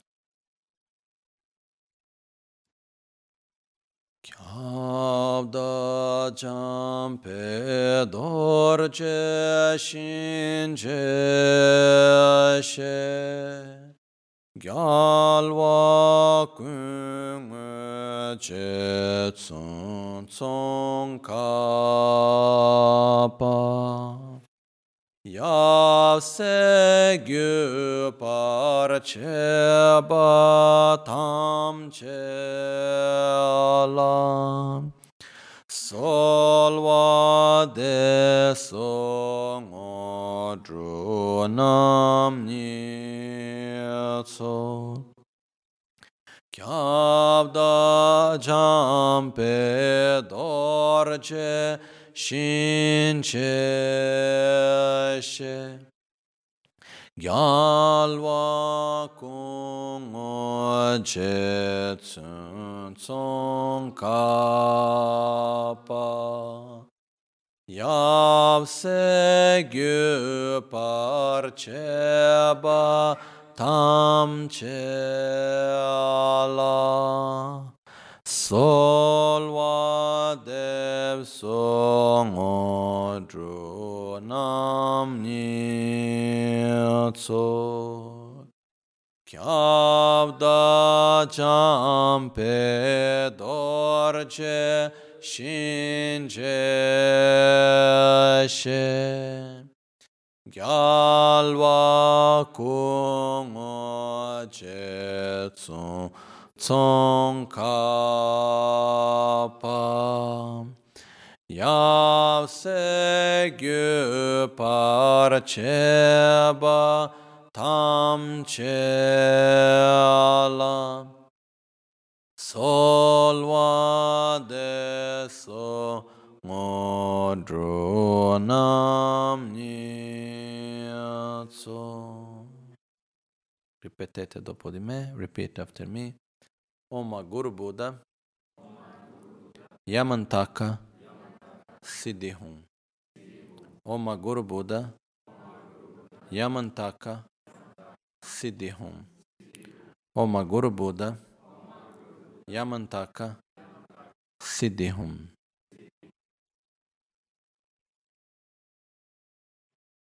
Oma Guru Buddha Yamantaka Siddhihum Om Guru Buddha Yamantaka Siddhihum Om Guru Buddha Yamantaka Siddhihum Om Guru Buddha Yamantaka Siddhihum Om Guru Buddha Yamantaka Siddhihum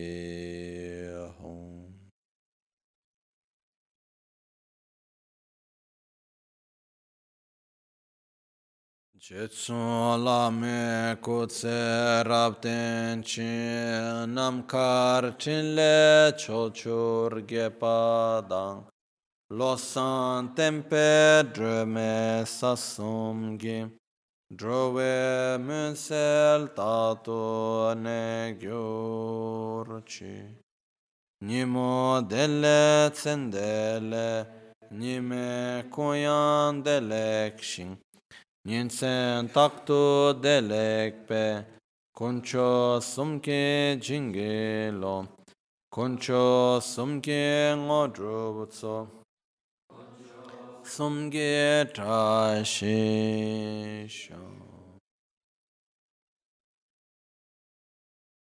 Omahun Dambala me Sangye Rinpoche, Gyabala me Thamcho Rinpoche, Drimbala me Gendu Rinpoche, Gyamne Kuncho Sumla Chopa, Locho Sambo Pagyo Tashi Pa, Tuche Tempe Trinle Yarngoda, Pegye Drolo Zambeze, 반데 라메 셰라 쳬바부 소조초도 타보체 바워초게 쳬여체 도가 도웨 더제 직제 라자체 칸시 젬바 참게 친한게 파르체군 셀레신 틴레남 소제게제 슈그네 텐손 코르단 쳬라 쳬바부 케남 쳬진 소와다베 또 다소 칸토 네베 사조테르 네다 울본 탑스 시와다 쳬단 타시 펠워제도 소 Buon appetito. Ci fermiamo qui per questa mattina. Poi ritorniamo alle tre e mezza per fare la sadhana insieme. Ok? So we'll come back at 3.30 where we'll do the sadhana together.